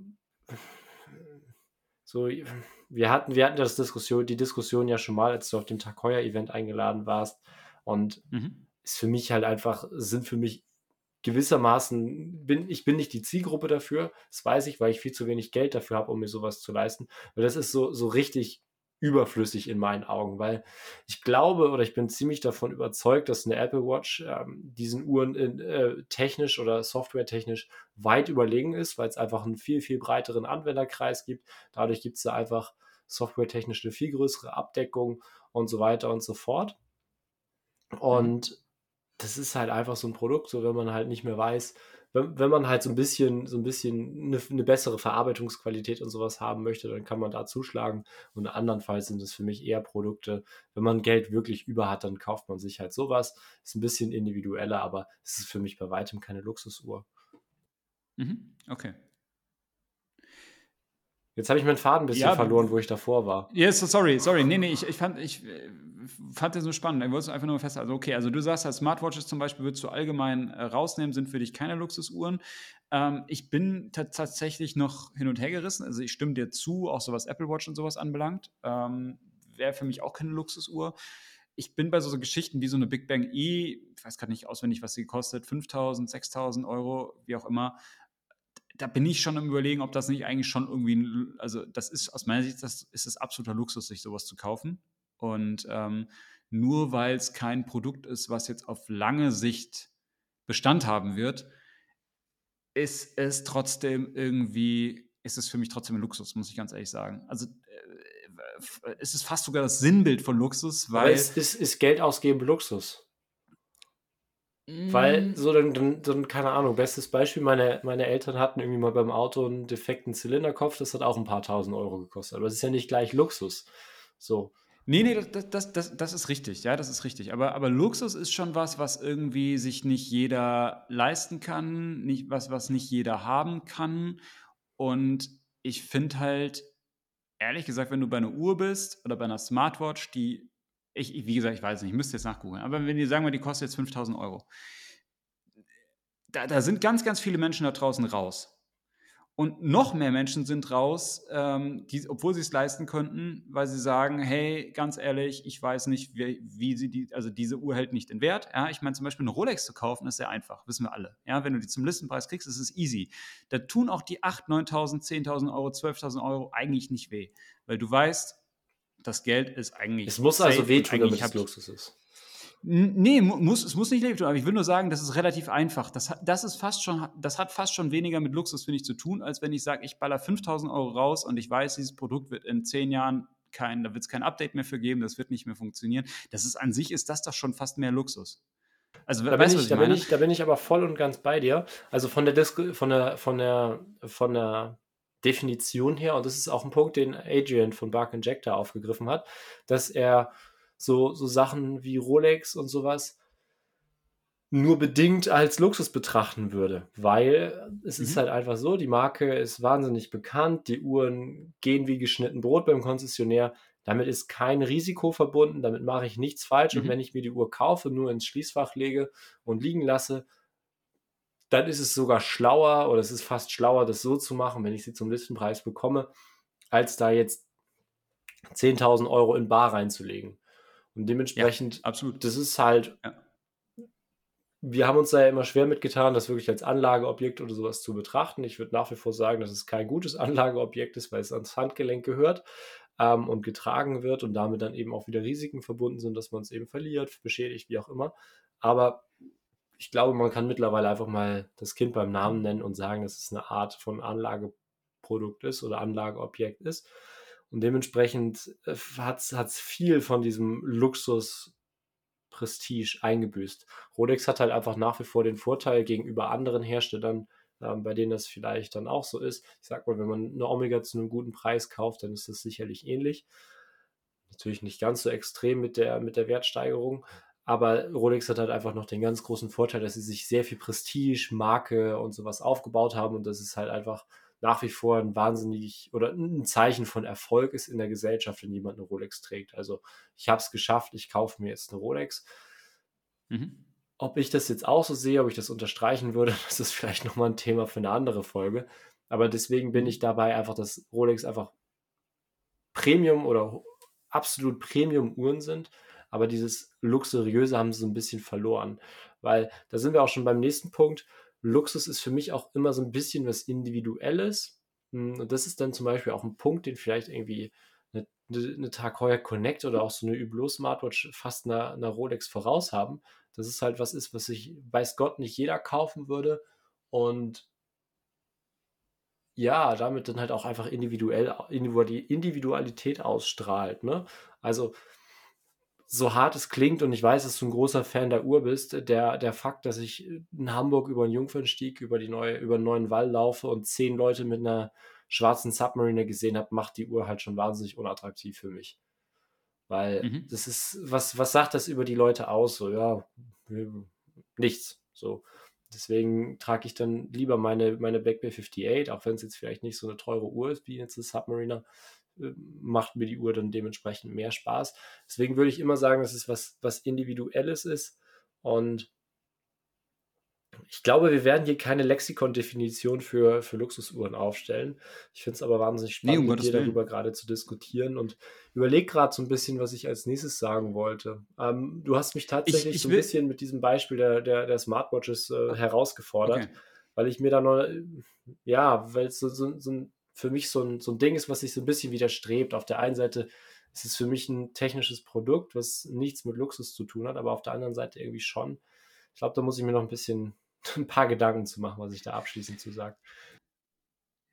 Ja, ich, ich glaube, es ist, es ist halt allgemein. Also, du hast es eben auch gesagt, also wir werden ja keine, keine finale äh, Definition dafür haben. Ähm, ich glaube, dazu kann man über dieses Thema zu kontrovers diskutieren, aber lass uns gern auch weiter in diese Diskussion nochmal reingehen. Ähm, ich finde es nämlich auch spannend und ich bin auch selbst für mich da nie, ich habe da für mich selbst keine finale Aussage, das muss ich dazu sagen. Also ich finde es schwierig, Luxus zum Beispiel nur über einen Wert zu definieren. Absolut, also ich absolut. Gehe mal, ich gehe jetzt gerade mal einen Schritt zurück und sage Luxus, Luxus, also jetzt nicht, nicht nur Luxusuhr, sondern was ist Luxus allgemein.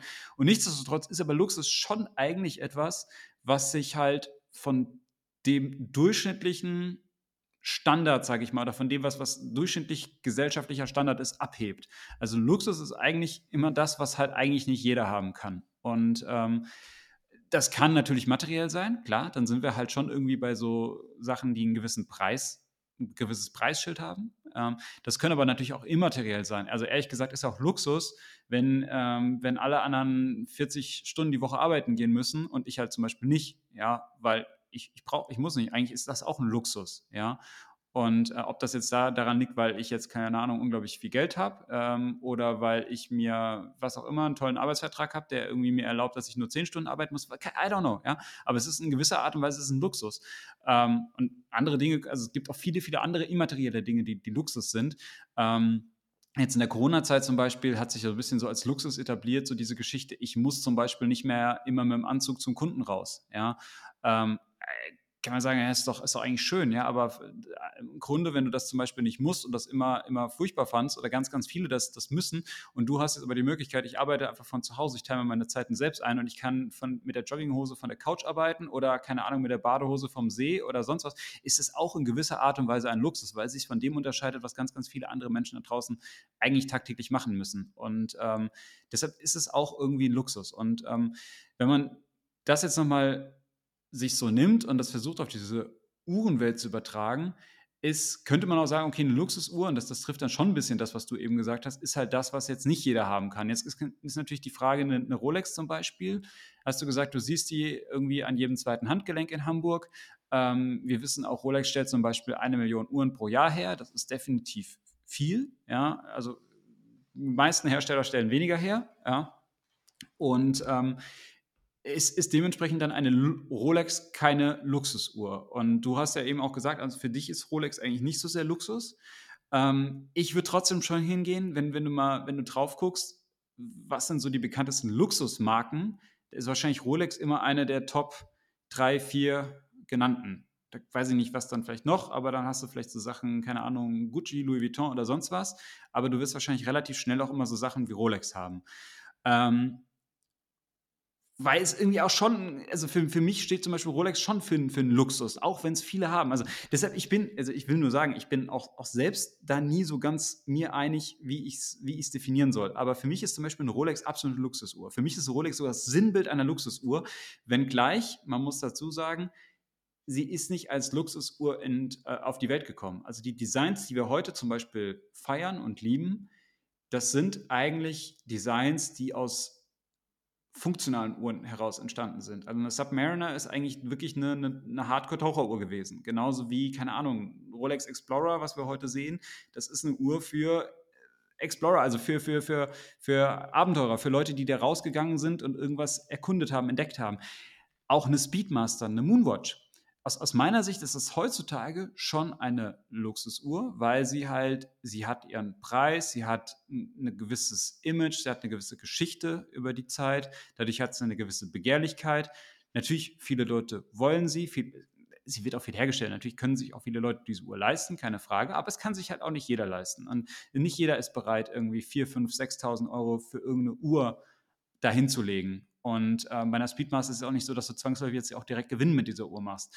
Und ähm, ich, diese Uhr ist aber entstanden als Toolwatch, als, als, wirklich als, als Uhr mit einem Einsatzzweck. Und heute ist sie für mich aber trotzdem auch eine Luxusuhr, wenngleich sie nicht so glamourös ist, und da, das ist jetzt das, was ich vielleicht sagen würde, wie eine Cartier Tank, die du jetzt zum Beispiel hast, oder eine was auch ich, äh, Cartier Santos oder keine Ahnung, die, die ist vielleicht glamouröser, die ist vielleicht, die hat viel mehr dieses, dieses, dieses Lifestyle-Image, weil es auch nie eine Uhr war, die also als, als, als, gut, eine Santos war auch mal eine Toolwatch, werden jetzt auch die Leute sagen und so weiter, okay, aber ähm, das ist eine Uhr, die eigentlich ein anderes Image verkörpert, als es zum Beispiel eine Submariner vielleicht verkörpert oder als es eine, eine Speedmaster verkörpert. Aber in der heutigen Zeit sind für mich beides zum Beispiel absolute mhm. Luxusuhren. Aber lass uns, lass uns das doch mal von Anfang an trennen, dass es Uhren gibt, die, dass mir das einmal unterteilt in Uhren, die wirklich nur Luxus sind und die auch nichts anderes werden und auch nie was anderes waren.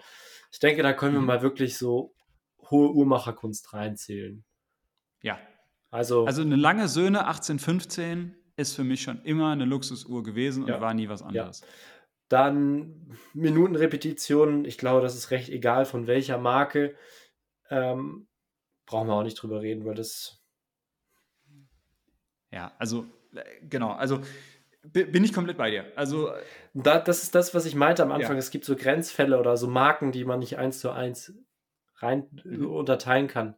Weil, und der, der, der Sponsor unserer heutigen Episode und auch der Hersteller unserer Uhren ist, glaube ich, da so ein bisschen das beste Beispiel. Also, auf der einen Seite bauen die eben ewige Kalender, auf der anderen Seite dann eben auch noch ähm, Minutenrepetitionen. Und äh, als großen Kontrast dazu hat man dann eben Modelle wie eine Aquatimer, ähm, die mhm. für mich mit zu den interessantesten Taucheruhren zählt, weil sie einfach mit diesem Lünettenmechanismus ein wahnsinnig coolen, cooles System hat, wie dieses Lünetten-Ding funktioniert. Und ja. Das finde ich cool gemacht. Und, und, und, Callback, Callback auf eben auch, auch nochmal eine Uhr, die wirklich sich vom, vom Taucheruhrendesign aller anderen Hersteller ja. auch äh, unterscheidet. Ja, auch, das ist, ja, auch deine Aquatimer, die du hast, mit der innenliegenden Lünette. Normalerweise kennt man das dann ja so, dass ähm, man dann halt noch eine zusätzliche Krone bei 10 Uhr hat. Oder wenn es eben nur eine Zweizeigeruhr, eine Dreizeigeruhr ist, hat man eben die Krone zur Zeiteinstellung auf 4 Uhr und eine Krone zur Verstellung der Lünette auf 2 Uhr. Bei der Uhr ist es dann halt noch in den unteren Drücker vom Chronographen mit integriert. Finde ich einfach cool gemacht und es ist dann einfach sowas, wo man, ja, in IWC sagt er, bezeichnet sich ja selber immer so Engineers of Fine Watchmaking, also die Ingenieure der feinen Uhrmacherkunst, dass man da halt einfach auf der einen Seite feine Uhrmacherkunst, aber halt auch dieses Ingenieurswesen, diese Präzision made for purpose, dieses zielstrebige für einen gewissen Anwendungszweck verkörpert. Und das ist ja auch im Prinzip, wenn man es dann im, ja, in dieses Ot, dieses hohe Uhrmacherkunst-Thema bei IWC mit einbringt, ähm, ja auch was, was sich dadurch zieht. Also Monopol, Quatsch, nicht Monopusher, aber eben Radrapport hat IWC ja auch gebaut. Ähm, in den 90ern fing das ja, glaube ich, an ähm, durch den Uhrmacher Richard Habring, ähm, mhm. wo dann im Prinzip auf Basis eines 7750, also dem Chronographenwerk, was für Robustheit und so weiter steht, ähm, ein Doppelchronograph aufgebaut wurde, was ja vorher immer so wirklich hohe Uhrmacherkunst war und dementsprechend auch mit einem hohen Preis einherging. Mhm. Und dadurch wurde das Ganze dann eben alltagstauglich gemacht und von einer Luxusuhr zu einer, zu einer, ja, Toolwatch fast schon. Und das sieht man dann ja eben auch heute, ähm, findet das Ganze dann eben Anwendung in dem Ceratanium Topcan Doppelchronographen, ähm, wo es dann halt eben wirklich für ähm, Anwender wie eben dann eben so Navy-Piloten und sowas gemacht wurde. Und dementsprechend vereinen dann halt einfach manche Marken beides, ähm, machen da so eine kleine Fusion drauf, draus. Dazu zählt dann auch noch so dieser ewige Kalender, der natürlich in, in seiner Sache absolute Luxusuhr ist, aber trotzdem äh, gewisse Toolwatch-Anklänge hat, da man eben da die Funktion hat oder die Möglichkeit hat, das Ganze nur über die Krone einzustellen, weil das Ganze dann eben synchronisiert ist und man eben nicht mühselig mit einem zusätzlichen Drücker da eben korrigieren muss und so weiter und so fort. Und das ist immer ganz interessant zu sehen und ähm, ein ganz cooles Beispiel, dass es unterschiedliche Marken gibt. Zurück zu dem Thema reinrassige Luxusuhren. Lange würde ich da absolut reinzählen. Ich würde es dann noch so ein bisschen unterteilen. So hat der, hat der Adrian das auch gemacht. In so ein bisschen Mainstream Luxury, ähm, Marken, die vielleicht mhm. jeder kennt und so ein bisschen Undercover. Und da Mainstream halt ganz klar so, so Namen wie Audemars Piguet, Patek Philippe, ähm, Vacheron, also die, ähm, wie sagt man, ähm, wie, wie, nennt man dieses Trio noch jetzt? Oh Gott. Ist, Holy Trinity? Holy Trinity, genau. Das ist so, weil, weil ja. jeder kennt mittlerweile Patek, gerade durch die ganzen Auktionen, die Geschichte und so weiter. Auch einfach durch die Stückzahlen, ähm, die im Vergleich zu Marken wie lange einfach noch deutlich größer sind. Vacheron und so weiter, das zählt für mich alles so ein bisschen da rein, weil das einfach, ja, wenn man erstmal in dieser Welt der Uhren angekommen ist, dann kommt man um die Namen einfach nicht mehr rum. Aber wenn man da ein bisschen tiefer eintaucht, kommt man einfach auch noch auf andere Namen. Da sind dann für mich jetzt in Deutschland zum Beispiel so Lang und Söhne, ähm, Moritz Großmann. Das war zum Beispiel jetzt ein Beispiel für eine Nicht-Luxusuhr. Ich weiß nicht, ob man es gehört hat, aber meine, meine Casio F91W hat einmal getickt, ähm, äh, gepiept um 18 Uhr zur vollen Stunde. Um, ähm, was, was, was würdest du da noch reinzählen? So die ganzen Independence, FP-Juren. Also ich, ich glaube, das, was, was du jetzt natürlich beschreibst, sind natürlich jetzt diese, diese ganzen Uhren, Uhrenhersteller, der eher die, aus diesem Haute Horlogerie-Bereich, aus diesem wirklich hohen und auch sehr, sehr teuren Preissegmenten. Bin ich komplett bei dir. Ich glaube, da brauchen wir gar nicht drüber diskutieren, ob die Luxus sind oder nicht. Die sind würde ich sagen, allesamt auf jeden Fall Luxus. Ähm, ich glaube aber tatsächlich, über was man halt diskutieren muss, und ähm, das ist das, was, was bei dir so ein bisschen auch anklang jetzt gerade eben, ist die Geschichte, wo du sagst, es gibt Hersteller, die haben Luxusuhren, die haben auch, aber haben auch genauso nicht Luxusuhren oder eher Toolwatches ähm, im Angebot. Und da bin ich eigentlich nicht dabei. Also für mich ist auch eine IWC natürlich jetzt zum Beispiel der Fliegerkrone, den wir jetzt beide am Handgelenk haben, ähm, auch wenn es jetzt unterschiedliche Jahrgänge und, und so weiter sind und Referenzen, es sind für mich beides Luxusuhren. Ähm, es sind sicherlich sind es Toolwatches. Also ich, aus, aus meiner Sicht ist eine Toolwatch äh, auch eine, eine Subkategorie von einer, von einer Luxusuhr. Und für mich ist aber Luxusuhr vielleicht auch eher so dieses, vielleicht würde ich es auf Deutsch, oder auf Deutsch übersetzen ist jetzt falsch, aber vielleicht würde ich es auch eher umreißen mit ähm, mit hochwertiger Armbanduhr, ähm, weil ich, ich finde, es sind schon, ich finde, es sind schon Luxusuhren und ich sehe dann halt eher, ähm, äh, ich sehe das, ich sehe nicht so, dass das jetzt eine kleine Minutenrepetition ist, eine Luxusuhr, keine Frage, aber das ist, das ist, da ist nicht das Äquivalent dazu, ähm, das, oder es ist, es ist für mich jetzt, genauso ist für mich auch eine, eine Speedmaster beispielsweise auch eine Luxusuhr, auch wenn jetzt keine hohe Komplikation drin steckt. Also das, das ist nur das, was ich sagen will. Also da bin ich schon irgendwie, also bei diesen Preisen, über die wir da reden, das hat, das, das ist für mich zwangsläufig, ist, sind wir da schon in diesem Luxusbereich. Weil du damit auch ganz viele Menschen da draußen mhm. zum Beispiel ausschließt und weil das einfach ganz viele Menschen da draußen alles andere als normal ist, so eine Uhr zu haben. Und mhm. da ganz viele Menschen auch im Zweifel Monate lang oder Jahre lang, wie auch immer, drauf sparen ja. müssten und sich also deshalb bin ich da schon überall, dass das sind für mich schon alles Luxusuhren, wenngleich die sicherlich Subkategorie dann Toolwatch sind oder vielleicht auch originär für einen, ähm, ja, für so einen, für so einen Einsatzzweck geschaffen wurden. Mhm. Das ist klar. Und dass die vielleicht früher in der Vergangenheit, in den 50er, 60er Jahren oder in den 70er, 80er Jahren ein, eher Einsatzuhren waren, ähm, oder also wirklich Toolwatches waren, die, die fürs Tauchen benutzt wurden oder für was auch immer, das ist, das ist okay, das ist vollkommen in Ordnung, aber trotzdem ist es aus meiner Sicht, aus heutiger Sicht ist es für mich eine Luxusuhr. Ich würde da schon fast aber auch zwischen unseren beiden Fliegerchronographen eine Grenze ziehen. Weil da sind wir wieder so ein bisschen bei diesem Punkt, ähm, dass sich das nur über den Preis definieren lässt. Finde, deine hat halt einfach noch so ein paar Merkmale, die sie jetzt eher zu einer Luxusuhr machen oder einfach weniger zu einer funktionalen. Ich glaube, das beschreibt sie besser. Also zum einen hat meine ein mattes schwarzes Ziffernblatt, was, denke ich, würde ich jetzt einfach mal sagen, in mehr um oder unter anderen Umständen auch noch besser ablesbar ist als jetzt äh, dein grünes Sonnenschliff-Ziffernblatt. Dazu kommen dann einfach dann auch so die Verarbeitung des Bandes zum Beispiel. Gut, ich habe jetzt kein Stahlband, aber wenn man sich das Stahlband anschaut, was zu meiner dazugehört, komplett mattiert, Deins hat dann schon polierte Elemente und so weiter. Das ist alles eher so ein bisschen auf schönes Aussehen und so weiter ausgelegt. Natürlich hat sie diese ganzen funktionalen Charakteristika, wie meine auch. Aber nach wie vor bin ich dabei, dass man die Uhren auch noch so ein bisschen unterscheiden kann. Natürlich ist es absolut dann ein exklusives Ding gewesen, eine exklusive Premium-Uhr. Also ich habe gerade noch mal in die Papiere geschaut. Meine Uhr ist ähm, eben aus 2001 und hat äh, damals 5215 D-Mark gekostet. Also das ist der Betrag, der auf dem, auf dem, auf der Rechnung steht. Ich finde jetzt gerade die Preisliste nicht mehr. Ich habe noch eine Preisliste aus der Zeit. Ähm, muss ich nochmal bei, bei Gelegenheit schauen. Die war aber, ich glaube ich, über 6000 Euro Liste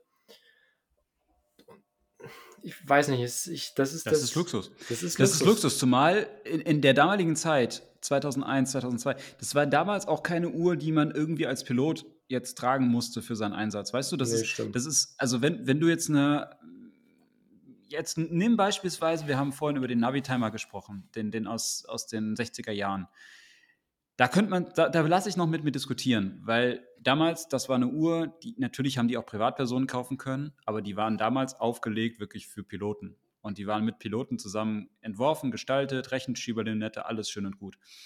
Und ich würde behaupten, dass viele dieser Uhren damals einfach verkauft wurden für diesen Anwendungszweck. Also es gibt ja zum Beispiel auch ganz viele mit militärischer Historie zum Beispiel auch. Also jetzt nicht nur bei Navitam, auch andere Uhren.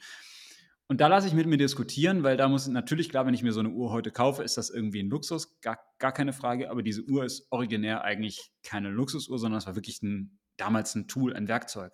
Und das war vielleicht auch ein teures Werkzeug, aber es war ein Werkzeug, was Leute gebraucht haben, um ihre Arbeit zu verrichten.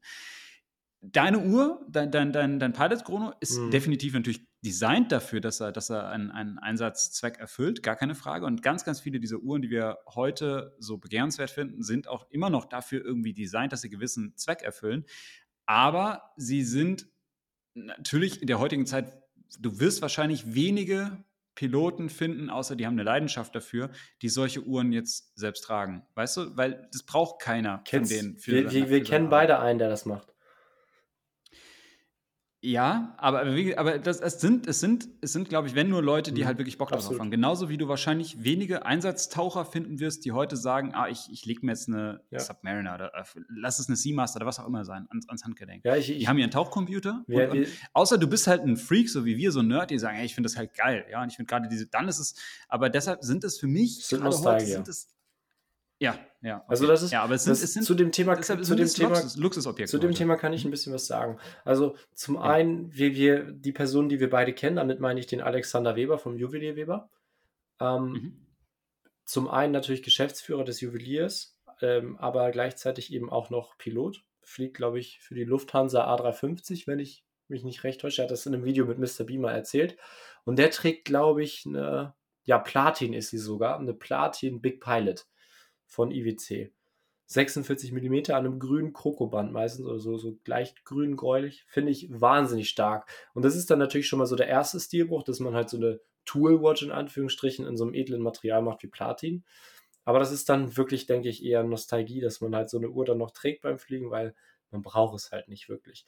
Und ich sehe das ja bei mir, ich tauche ja auch, bin in der Tauchergruppe von der Feuerwehr, da trägt keiner eine Taucheruhr. So, das ist noch, die tragen, da trägt noch nicht mal jemand eine Taucheruhr, wenn er nicht tauchen ist, so außerhalb des Wassers. Da bin ich wirklich der Einzige, der über den Neoprenanzug oder über den Tauchanzug dann noch ähm, am NATO-Band die SKX schnallt. Und das ist halt, ich brauche es auch nicht. das ist halt reine Spielerei. Ähm, mhm. Ich benutze es fast schon eher, wo ich sie tatsächlich benutze, ähm, ist, wenn ich als zum Sichern draußen stehe. Also bei der Feuerwehr ist es eben nicht dieses klassische Sporttauchen, dass zwei Leute zusammen ins Wasser gehen und sich gegenseitig sichern, sondern du tauchst immer nur an einer Leine. In den meisten Fällen ist es sogar eine Telefonleine, worüber du dann halt eben auch noch per Sprache Kontakt zum Taucher hast, ansonsten halt über Zugzeichen. Und dementsprechend muss halt immer jemand diese Leine halten, den Kontakt zum Taucher halten und ähm, ist dann eben auch dafür verantwortlich, dem Taucheinsatzführer Kon ja, Informationen darüber zu geben, ähm, Taucher abgetaucht, Taucher ist jetzt da so und so weiter und so fort. Und da ist es halt auch immer wahnsinnig wichtig, die Tauchzeit ähm, im, im, Blick zu halten. Damit der mhm. Taucher, mhm. gerade jetzt in den Gewässern, wo wir hier tauchen, ist es halt nicht das Mittelmeer, wo man dann eben 30 Meter Sicht hat, sondern eher so drei bis fünf Zentimeter teilweise, weil wenn man halt gerade dann in so einem See ist, ist es halt stockdunkel, sehr, sehr viel Schlamm, der halt aufgewirbelt wird. Und dementsprechend ist es dann halt auch teilweise schwierig, so die Instrumente oder, oder so, so abzulesen. Und deswegen ist es halt immer gut, wenn jemand mal die Tauchzeit im Blick behält. Und dafür benutze ich dann mhm. wirklich eine Taucheruhr. Aber dass man sie halt wirklich beim Tauchen konkret braucht, das gibt es, glaube ich, heute, also kenne ich jetzt so nicht und ist auch nicht so breit, mhm. breit verteilt. Deswegen, ich hatte dann auch tatsächlich damals bei dem IWC-Dinner ähm, mit dem Chris Granger her, dem CEO von IWC, so ein bisschen darüber gesprochen, ähm, ob das so mit, dem, mit diesem ganzen Top Gun-Thema, ob das so eine Alibi-Partnerschaft ist, dass man halt sagt, ja, wir machen Fliegeruhren und das ist alles mit in Zusammenarbeit mit denen und so weiter und so fort, aber im Endeffekt trägt es gar kein Pilot. Und er hat mir wirklich gesagt, dass das bei vielen, vielen Piloten wirklich was ist, was sehr, sehr viel mit, mit Nostalgie zu tun hat, dass das halt getragen wird, um das ultimative, als, als wirklich das ultimative Backup-Tool, wenn alles ausfällt. Wobei ich glaube, dass wenn in einem modernen Kampfjet alles ausfällt, dann ist da auch nicht mehr viel mit, mit Backup, weil ich glaube, dann funktioniert sowieso nicht mehr so viel, ohne jetzt zu tief in dem Thema drin zu sein. Weil ich glaube, bei so, bei so einem alten Flugzeug mit Propeller, so, die hatten dann ja auch nochmal Gleiteigenschaften oder sowas, wenn der Motor nicht mehr lief. Bei so einem Kampfjet mit so Stümmelflügeln, da ist dann halt auch nicht mehr viel Auftrieb da. Deswegen glaube ich, dass das wirklich so eher so ein, so, ein, so ein Thema ist. Theoretisch ist es das ultimative Backup-Tool. Man erinnert sich an die Vorfahren, ähm, die mhm. dann eben ja, die Uhren schon, die dann die Uhren wirklich äh, brauchten und so weiter. Und da ist es dann einfach schön, dann so eine Uhr am Handgelenk zu tragen, die dann teilweise eben auch als Identifikationsmerkmal der verschiedenen Einheiten dient, über diese ähm, Wappen, die dann teilweise auf dem Ziffernblatt sind, die dann ähm, seit mehreren Jahrzehnten existieren und so weiter und so fort und da dann eben diese Tradition vereinen. Deswegen denke ich schon, ähm, dass das dann halt auch einfach in gewissem Maße Luxus ist, weil es sind funktionale Uhren, aber es ist, ist halt einfach so, ich glaube, es ist auch nicht so, dass diese Uhren dann speziell wirklich den, den Piloten wirklich gestellt werden, sondern es ist halt eher was ist, was ja dann wirklich gewollt wird, vielleicht dann von der Marke unterstützt wird, weil das dann auch für die Marke einen Vorteil ja. hat, wenn wirklich Piloten so eine Uhr mal tragen. Aber generell denke ich, dass es schon eher mittlerweile weg von Toolwatches geht und hin zu Luxusuhren. Ähm, die halt einfach. Äh, deshalb, ich, ich will aber noch mal ganz kurz einhaken. Ich glaube nicht, dass die, die Frage ist Toolwatch versus Luxusuhr. Nein. Ich glaube, ganz viele sich. Toolwatches sind, genau, also ich glaube, Toolwatches ist, ist, hat, mit, hat mit Luxusuhren eine ganz, ganz große ähm, Deckungs, Deckungsspanne. Es gibt sicherlich auch Toolwatches, die keine Luxusuhren sind.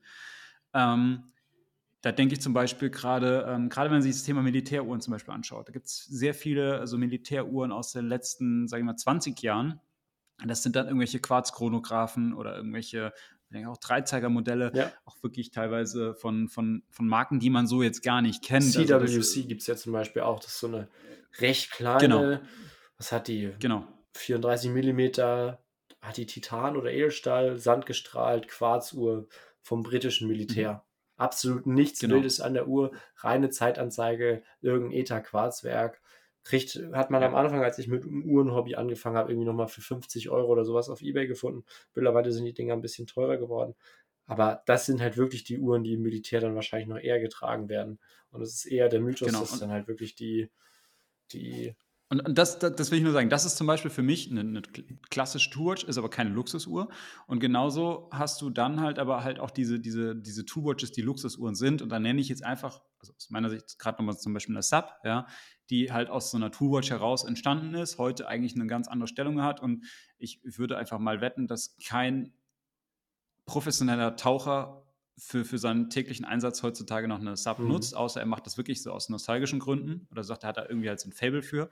Aber ansonsten wird das wahrscheinlich keiner mehr ja. machen, weil einfach auch dieses Objekt, ehrlich gesagt, da diese 9000 Euro wahrscheinlich dafür dann doch auch zu schade sind, weil du dir die Uhr natürlich auch vermaxst und alles Mögliche und Risiko trotzdem auch da ist, dass du sie verlierst und so weiter.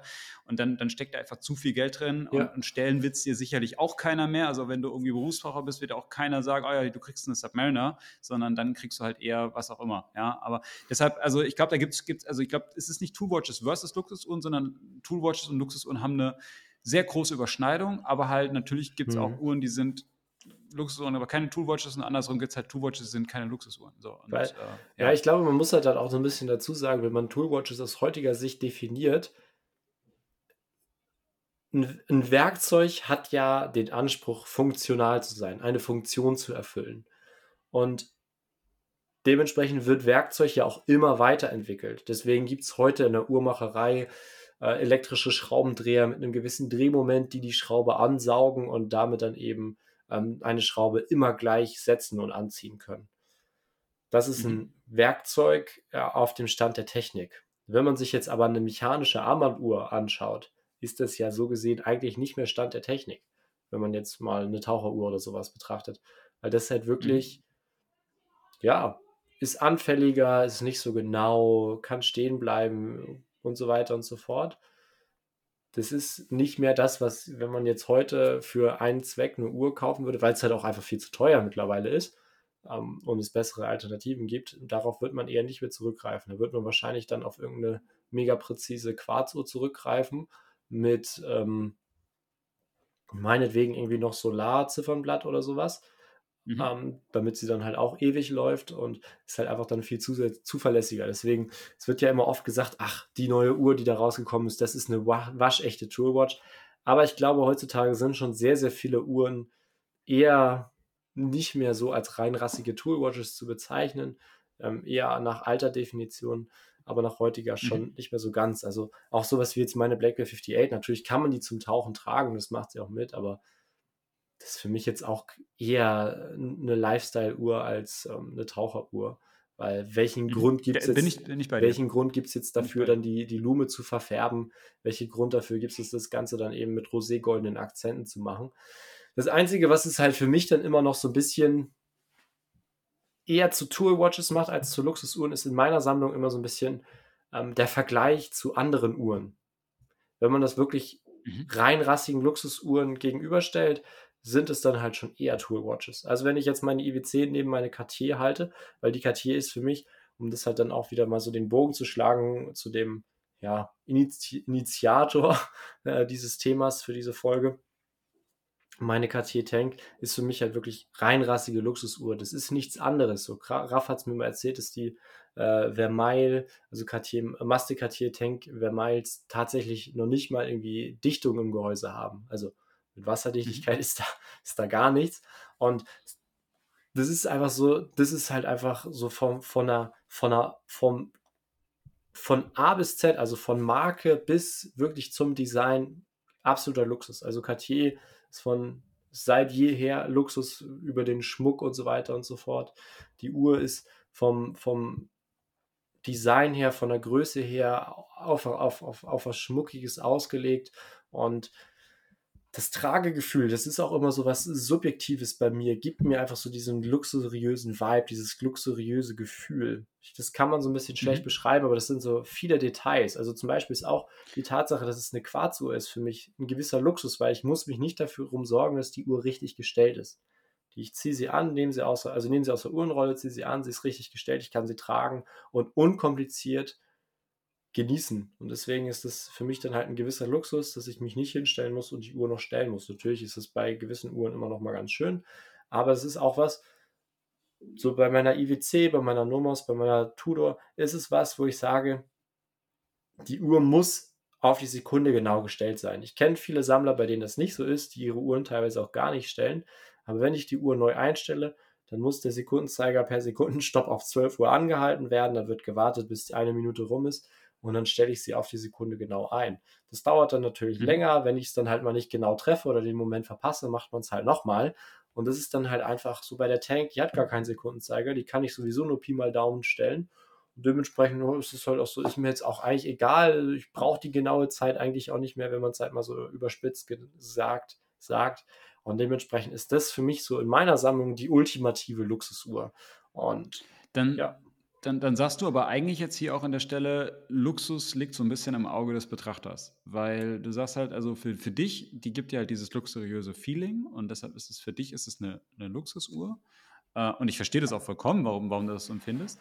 Ähm, aber es kann ja auch sein, dass jemand anderem eine andere Uhr ein entsprechendes luxuriöses Feeling mhm. vermittelt, was du zum Beispiel gar nicht so hast. Ja, also weißt also du, ich denke, dieses so Gefühl ist ja subjektiv. Da spielen ja die ganzen Sachen rein, die wir jetzt gesagt haben, dass, dass man, mhm. dass wir hier keine, keine,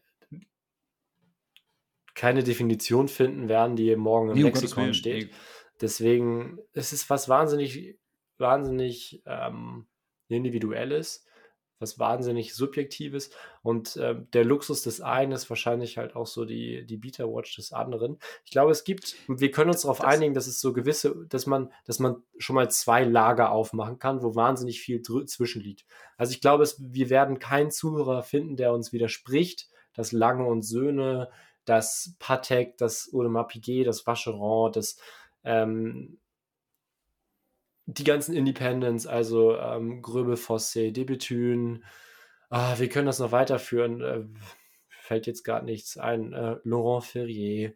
Das, das, da wird uns, glaube ich, kaum jemand widersprechen oder wir werden keinen Zuhörer finden, wenn, der uns da begründet, das widerlegen kann oder widersprechen kann, mhm. warum das kein Luxus ist. Auf der anderen mhm. Seite würde ich dann sagen, so diese Uhren unter 1000 Euro, ähm, da lässt sich dann nicht mit dem Preis argumentieren oder nicht mit dem Argument argumentieren, dass ja, äh, wir brauchen heutzutage gar keine Armbanduhr mehr, bla bla bla. Dass, dass das der Grund ist, weshalb es doch Luxus ist. Ich würde sagen, unter 1000 Euro, das kann man alles unter dem Punkt laufen lassen. Ich möchte mir eine sehr schöne Uhr kaufen. Ich möchte mir, ähm, ich möchte was haben, was meinen Charakter irgendwie ausdrückt. Ich möchte einfach ein schönes Accessoire haben. So, und dann haben wir halt eine riesige Spanne dazwischen, was wirklich in jedem einzelnen Fall wahrscheinlich diskutiert werden müsste und ähm, eine Folge füllen würde.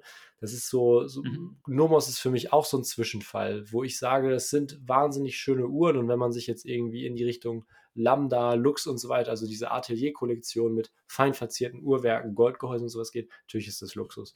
Aber jetzt, wenn man, wenn man mhm. von der 35er Tangente mit Handaufzugskaliber ausgeht, das ist für mich ein sehr, sehr schönes Accessoire in erster Linie, aber einfach eine ehrlich gemachte, sehr, sehr solide Armbanduhr, die einen das Leben lang begleitet, hat aber auch gar nicht den Anspruch, Luxus zu sein. Also die hat gar nicht den Anspruch, nach außen hin darzustellen, ich habe eine teure Uhr.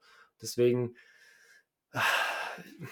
das, das wäre jetzt so was, was ich sagen würde, dass man erstmal unterteilen kann in diese zwei Felder. Das kann man definitiv sagen, ist Luxus. Das kann man sagen, ist eher kein Luxus, sondern einfach ein schönes Accessoire. Und das, was dazwischen liegt, ist einfach wahnsinnig individuell.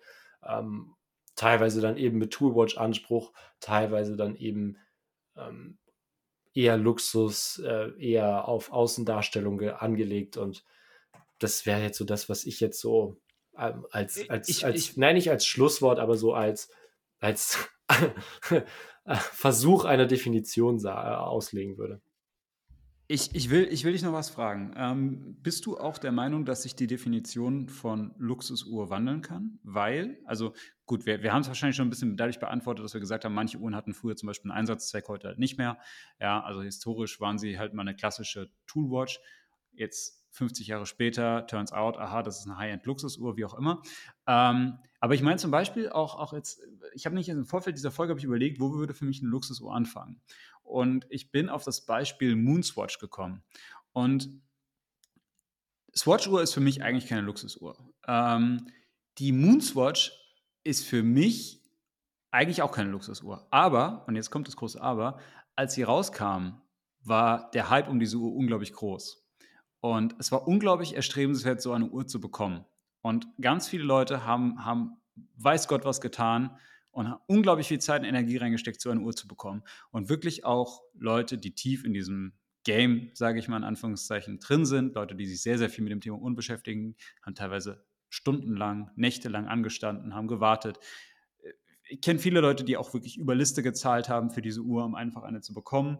Ja, und ähm, also da wurde auch sehr, sehr viel gemacht. Es war unglaublich erstrebenswert. Und äh, wenn man gerade zum Beispiel mal denkt, so als dann Watches and Wonders war, ähm, das, die kam ja kurz vor der Watches and Wonders raus, da war es auch gefühlt so, dass irgendwie die, die jeder, der irgendwie was auf sich hielt und die, die, die, die coolsten Leute dort vor Ort, und das waren wirklich Unliebhaber, waren eigentlich die mit einer Moonswatch am Handgelenk.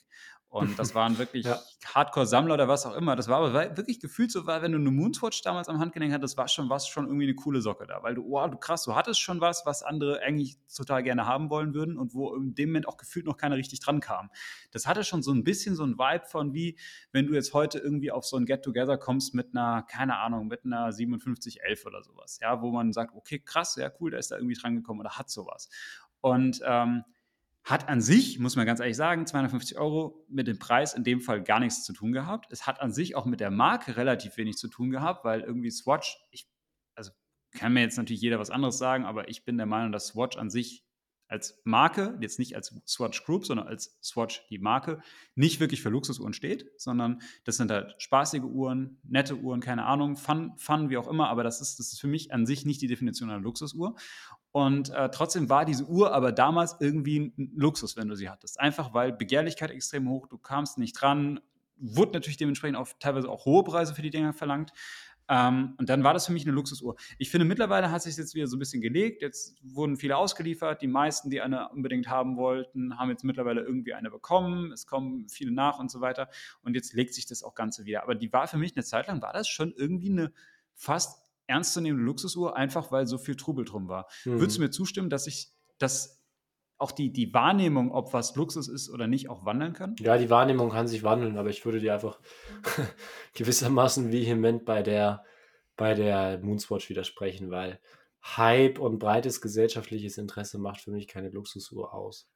Also mir widerstrebt es jetzt einfach zu sagen, dass, oder weil damit, damit schmälert man ja im Prinzip das, was wir jetzt wirklich als Luxusuhr klar definiert haben, wo, wo keiner widersprechen kann, dass das eben eine lange eine Luxusuhr ist und wenn du dann im Prinzip im gleichen Atemzug sagst, dass eine Moonswatch auch eine Luxusuhr ist, äh, da tue ich mich sehr schwer ja, weil. Also ich, ich klar, aber, aber du, das, gibt, ist, gibt, das ist, ich tue mich einfach schwer damit ja nur so, aufgrund ja so, gesellschaftlicher, gesellschaftlicher Vorlieben und gesellschaftlichen Hypes zu sagen, es ist jetzt Luxus.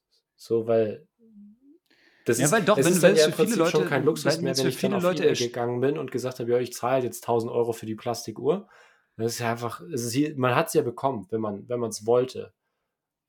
Ja, aber das, das gilt ja für vieles. Du kannst ja im Grunde die Sachen, die wirklich selten sind, da gibt es ja nicht viel von. Also du, ja. du, kannst ja ganz, ganz vieles, kannst du ja, wenn du einfach den Preis halt zahlst, kannst du dir das ja holen. Und ähm, ich, ich finde, nur weil was viel grundsätzlich am Markt verfügbar ist, ist es jetzt nicht so, dass es ähm, per se kein Luxus sein muss. Also es, es, gibt aber eine gewisse Hürde, um es zu bekommen. Und das war halt da zum Beispiel am Anfang schon, jetzt mittlerweile nicht mehr so. Also mittlerweile, mhm. wie gesagt, ist sie einfach zu bekommen und dementsprechend ist sie für mich jetzt auch, hat sie nichts Luxuriöses an sich.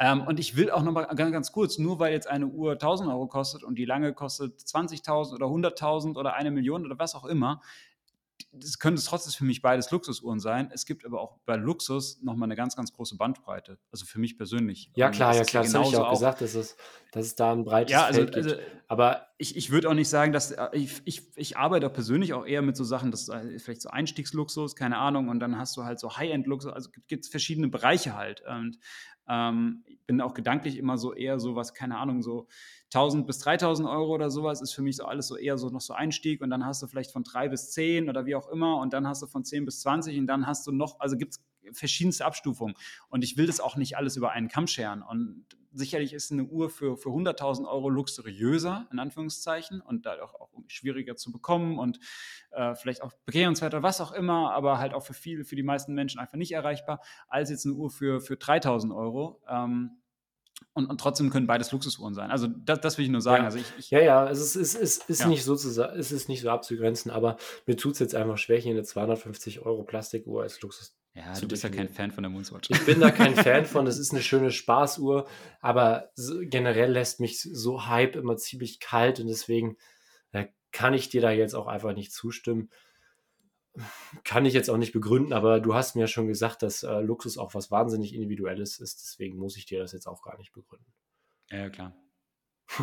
nee, okay. Gut. Also, ähm, wir sind jetzt schon bei. Alles, alles gut. Ist, ja, wir, wir quatschen schon relativ lange. Wir werden hier auch nicht auf ein, auf ein finales Bild kommen. Das haben wir ja auch schon mehrfach gesagt. Aber es ist, glaube ich, auch mal ganz interessant, das auch mal von, von verschiedenen Seiten zu beleuchten. Und es gibt auf jeden Fall verschiedene Ansätze. Und ähm, ich, ich verstehe auch schon in, in vielen Punkten, warum halt für dich zum Beispiel eine, die Cartier deutlich mehr Luxusuhr-Feeling vermittelt als zum Beispiel die Tudor Black Bay.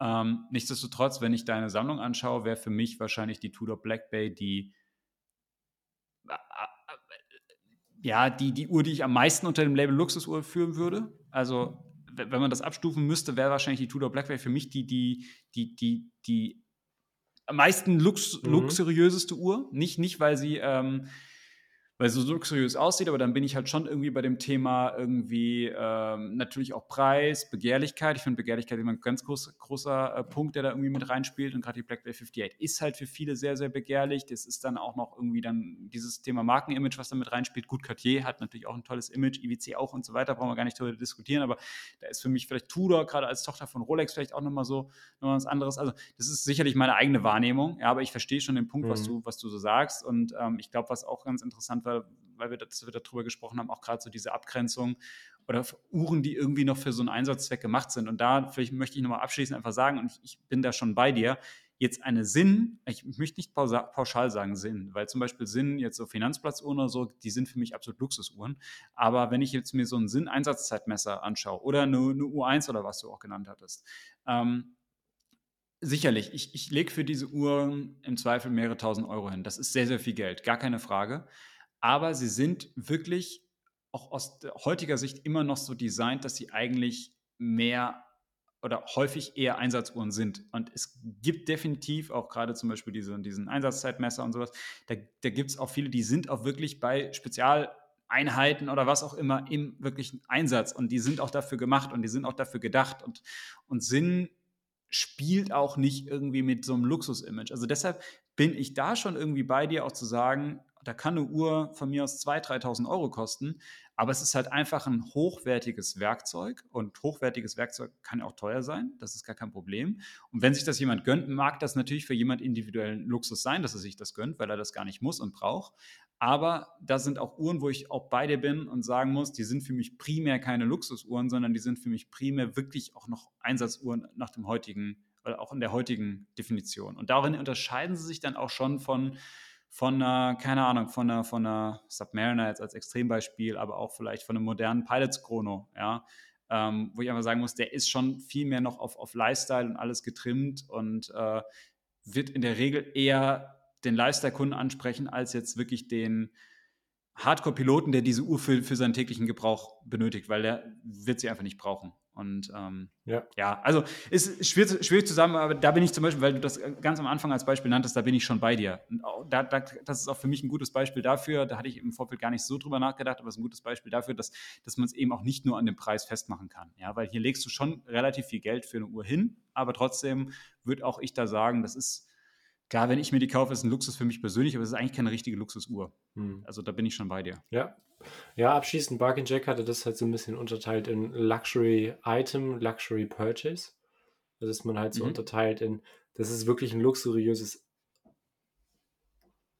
Objekt, also eine lange zum Beispiel, und es ist ein Luxury mhm. Purchase. Mhm. Und da sind wir halt bei diesem Punkt, dass Luxury Purchase halt total subjektiv ist. Also für den einen sind halt 500 Euro Luxury Purchase, für den nächsten sind 50.000 Luxury Purchase und der nächste sagt halt mhm. wieder, ja, 50.000, so das das fällt mir mal aus der Tasche und ähm, sagte, ja, ab 500.000 merke ich es auf dem Konto, dass ich da weniger habe. Und ähm, mhm. deswegen würde ich das halt unterteilen, dass man halt dieses Luxury-Item, ähm, dass man das schon recht objektiv auch ähm, definieren kann, aber das Luxury, ob es jetzt ein Luxuskauf ist oder nicht, absolut ähm, dann subjektiv ja, das, ist. das ist sehr individuell. Das ist und ich würde vorschlagen, jetzt so zum Abschluss, wir sind fast zwei, also fast äh, eine Stunde und 45 Minuten jetzt dabei. Jeder nennt nochmal drei Uhren hintereinander oder nennt nochmal drei Uhren und der andere muss es dann halt so eingliedern, ob es jetzt für ihn eine Luxusuhr ist oder nicht. Ja, fang an, fang an. Hast mich jetzt aber kalt erwischt. Ähm, Jäger Le Coultre Reverso. Ja, es ist für mich absolut Luxusuhr. Also da brauchen wir gar nicht drüber diskutieren. Die Uhr hat natürlich ursprünglich mal, ja, Polospieler und diese ganzen Geschichten. Das ist heutzutage einfach eine elegante Uhr. Die Uhr ist nicht sonderlich robust. Das ist keine Uhr, die irgendwie einen Einsatzzweck erfüllen muss. Der einzige Einsatzzweck, den sie erfüllen muss, ist, dass sie an deinem Handgelenk irgendwie gut aussieht.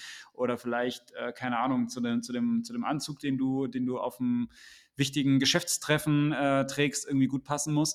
Ähm, aber das, das ist für mich, die, die ist für, da brauchen wir gar nicht drüber diskutieren. Das ist Luxus, Luxus, Luxus. Mhm. Mhm. Deine erste? Ähm, Tissot PRX. Kein, Automatik, die Automatik. Kein nicht, Luxus. Nicht die Quarz, kein Luxus. Kein Luxus? Nee. Warum? Ist halt einfach eine schöne Uhr. Also ich kenne jetzt zum Beispiel einen Kumpel, der hat jetzt die 35er in Quarz sich gekauft. Ähm, würde ich jetzt auch gar nicht unterscheiden, ob die jetzt Automatik oder Quarz ist. Ist halt einfach. Also ist preislich halt ein Unterschied. Ja, ne? aber es ist, ähm, ist für mich die gleiche Uhr, unabhängig jetzt vom Preis einfach. Ähm, das Werk hat für mich jetzt in erster Linie nichts damit zu tun, ob es jetzt Luxus ist oder nicht, nicht primär was damit zu tun, ob es jetzt Luxus ist oder nicht. Ähm, PRX ist für mich ähm, keine Luxusuhr, einfach weil es eine sehr schöne Uhr ist. Ähm, man drückt damit auch Personal, Persönlichkeit aus, aber es ist in erster Linie für mich sowas, was ich jetzt assoziiere mit. Man kauft sich eine, eine erste schöne Uhr, eine solide Uhr und ähm, es ist jetzt aber nichts, was ähm, groß, was ich als Luxus bezeichnen würde. Es kann natürlich für den, Dann, für den individuellen nur luxuriöser Kauf sein, weil es lange darauf hingespart hat, aber es ist für mich keine Luxusuhr. Aber äh, kurz ergänzend, wie würdest du es bei dem Chrono sehen? Der kostet fast 2000 Euro oder 1700. Ähm, das ist schon jede Menge Geld. Das ist ein Chronograph, den braucht kein Mensch. Nee, zählt, ähm, zählt für mich dazu. Ist, ist Luxusuhr oder nicht? Hm? Nee.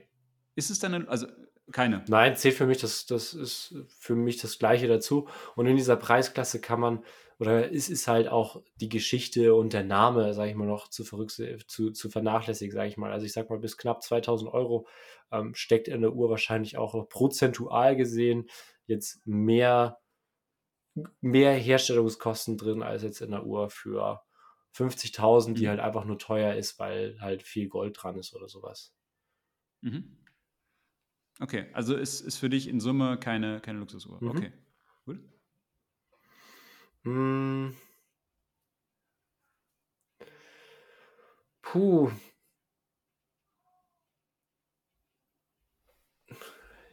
Ja, jetzt bin ich halt überlegen, welche ich dir zuerst sag. Tudor Ranger. Ist für mich persönlich eine Luxusuhr. Ähm, es ist für mich eine Luxusuhr. Ähm, und zwar aus dem Grund, weil sie äh, eine, eine, sie ist natürlich eine Neuauflage von einer Uhr, die ursprünglich mal wirklich als Einsatzuhr gedacht war, für Expeditionen gedacht war. Man muss dazu sagen, die Uhr, die jetzt immer als Referenzuhr genannt wird, die bei dieser Nordgrönland-Polarexpedition dabei war, das, die, das war ja eine Tudor Prince, die sah auch gar nicht aus wie die Ranger. Ähm, äh, aber es gab dann trotzdem später danach nochmal die, die erste Ranger, an die, die wir uns jetzt hier quasi orientiert haben. Und das war eine Uhr, die eigentlich für, ja, für Abenteurer und sowas gemacht war. Insofern damals in den 70er Jahren sicherlich keine Luxusuhr, sondern einfach eine, eine, eine, wirklich eine Uhr für einen Einsatzzweck. Aus heutiger Sicht, eine heutige Tudor Ranger ist für mich eine Luxusuhr. 2850 Euro oder 40 mhm. am, am, am, Edelstahlband. Das ist eine gute Uhr, das ist eine Uhr, die sicherlich viel mitmacht, die kann dich dein ganzes Leben begleiten, das ist alles wunderbar. Und die kannst du dir sicherlich auch kaufen, wenn du sagst, ich habe jetzt eine, keine Ahnung, eine Nordgrönland-Expedition nochmal, da kannst du die sicherlich auch tragen. Aber ähm, äh, das ist eine Uhr, die braucht in der Regel auch kein Mensch. Es ist eine Uhr, die auch preislich, das musst du auch wollen. Viele Menschen können sich das nicht einfach so leisten, wollen mhm. sich das nicht einfach so leisten. Ähm, und deshalb, das ist für mich, also da, und auch die Marke kommt auch noch dazu. Es ist auch da, spielt mittlerweile auch gerade dieser Marken-Nimbus einfach auch was mit. Ja, Tudor ist einfach eine Marke, die mittlerweile auch bekannt ist. Ähm, das ist für mich eine Luxusuhr. Mhm. Ja. Mhm. Ähm, ich habe ich hab mein Feuer schon so ein bisschen verschossen, weil ich schon viele dieser Modelle genannt habe. Ähm, ich, ich würde trotzdem diese jetzt einfach nochmal bringen, Omega Speedmaster. Und zwar, ich bringe sie deshalb, weil die auch ja nach wie vor auch zum Beispiel auch von der NASA noch genutzt wird. Oder die offiziell für, für NASA-Flüge immer noch zertifiziert ist und sowas. Also auch wirklich noch im Einsatz genutzt ist. Ist es eine Luxusuhr oder ist es keine Luxusuhr? Nein, ist keine Luxusuhr für mich. Okay. Es liegt so ein bisschen, also es natürlich wäre es für mich auch ohne Zweifel ein Luxuskauf, aber es ist für mich primär einfach eine, eine verdammt schöne Uhr. Und es hat für mich aber wenig Luxuriöses, weil es für mich nichts Überflüssiges hat, weißt du? Also es ist alles irgendwie noch Ähm, recht ursprünglich einfach darauf ausgelegt, wofür es sein soll. Ich finde es jetzt schwierig, das so, so argumentativ zu belegen, aber es ist dann halt auch so ein, eine Speedmaster ist halt mittlerweile auch eine sichere Nummer geworden. Wenn du es zu einem vernünftigen Preis kaufst, auch absolut wertstabil, dann machst du nichts mit falsch.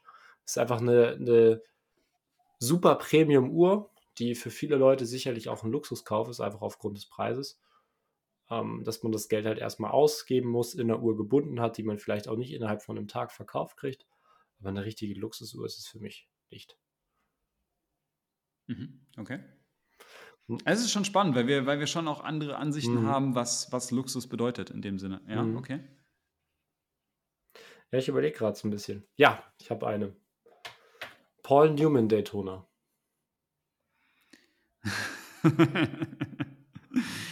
ähm, ja, also es ist für, für mich ist das das äh, Luxus, Luxus, Luxus hoch 10. Also Aber ist doch, sicherlich ist doch auch halt, damals. ist doch einfach nur ein Racing-Chronograph, der wurde für Rennfahrer gebaut.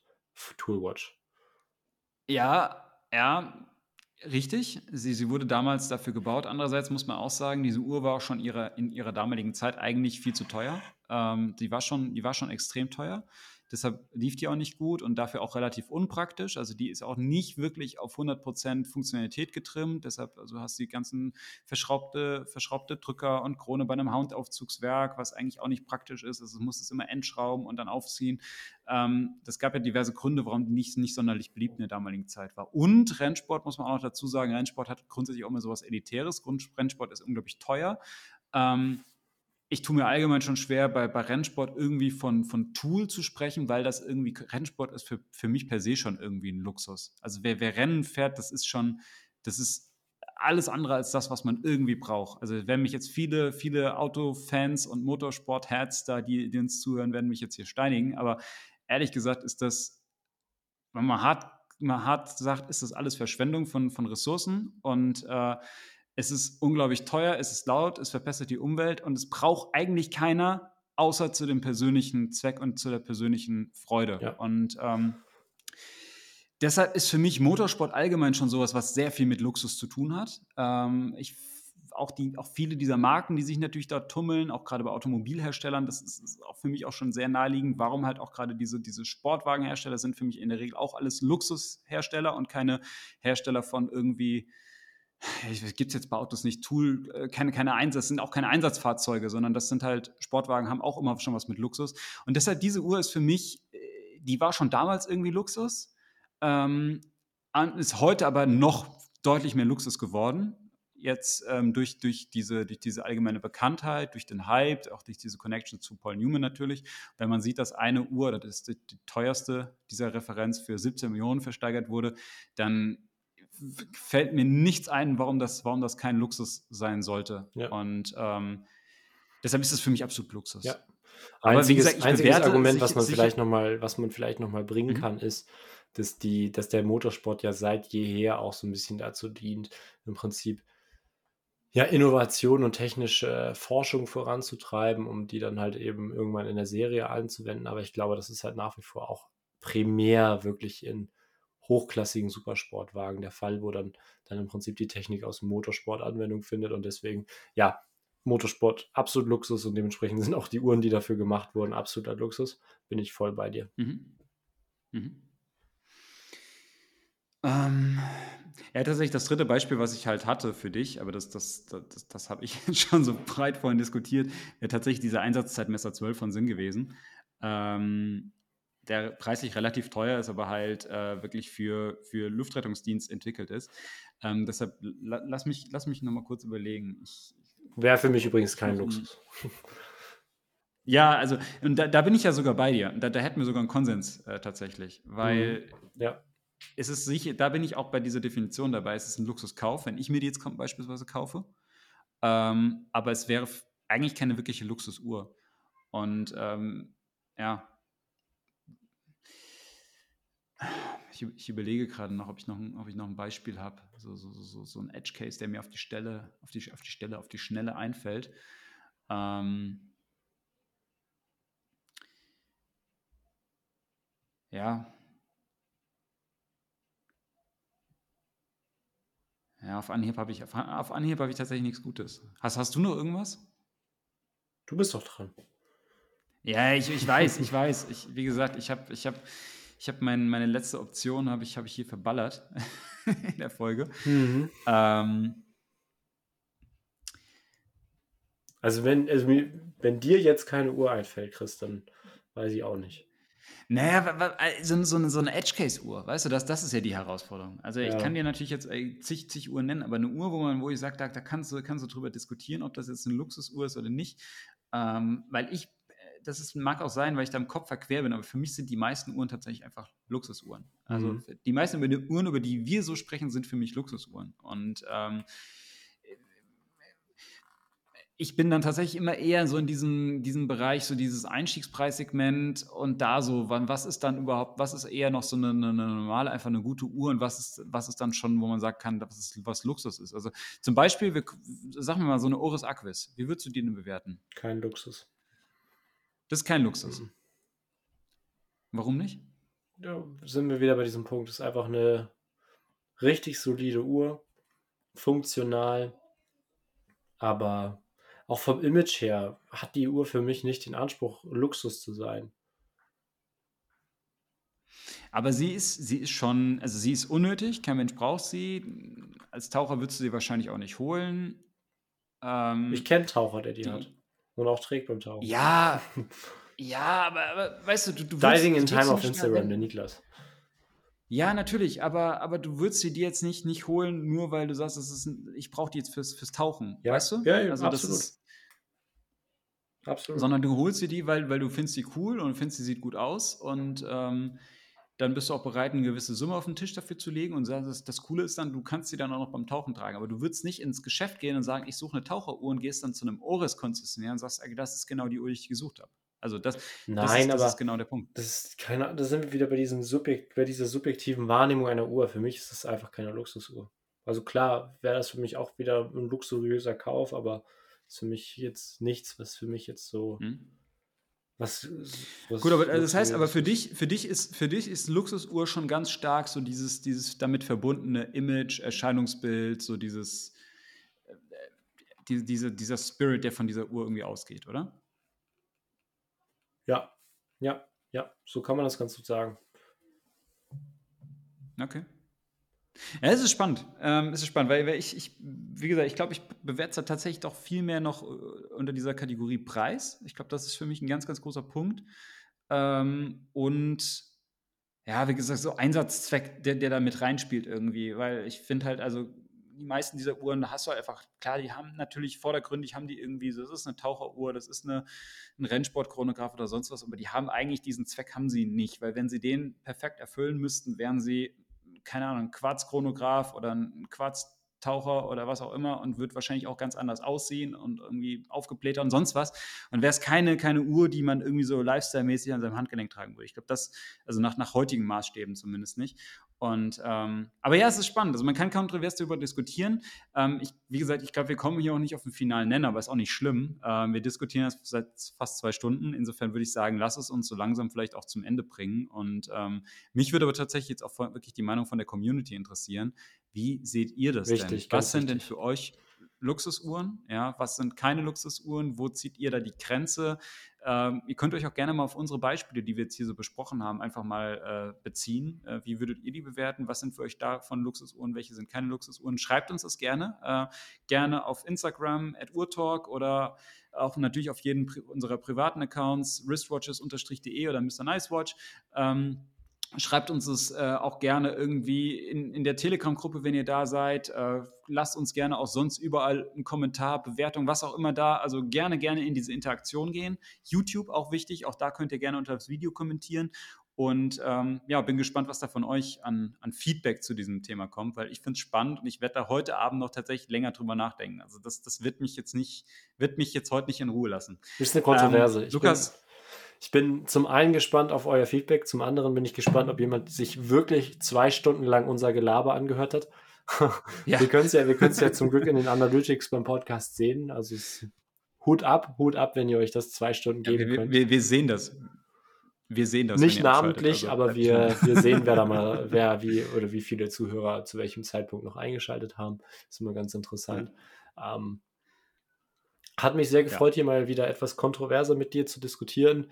Man hat es gemerkt, dass ich dir gelegentlich ins Wort gefallen bin. Das war dann, da hat mich dann die Motivation gepackt oder die, ja, was hat mich da gepackt? Alles gut. Einfach der, der Drang, da jetzt einzuschreiten und zu korrigieren. Und ähm, ja, hat mich sehr gefreut. Ja, danke schön, Lukas. Danke euch da draußen fürs Zuhören. Und ähm, von meiner Seite aus bin ich raus und wir hören uns in der nächsten Folge. Ciao. Auf jeden Fall. Bis dann. Ciao.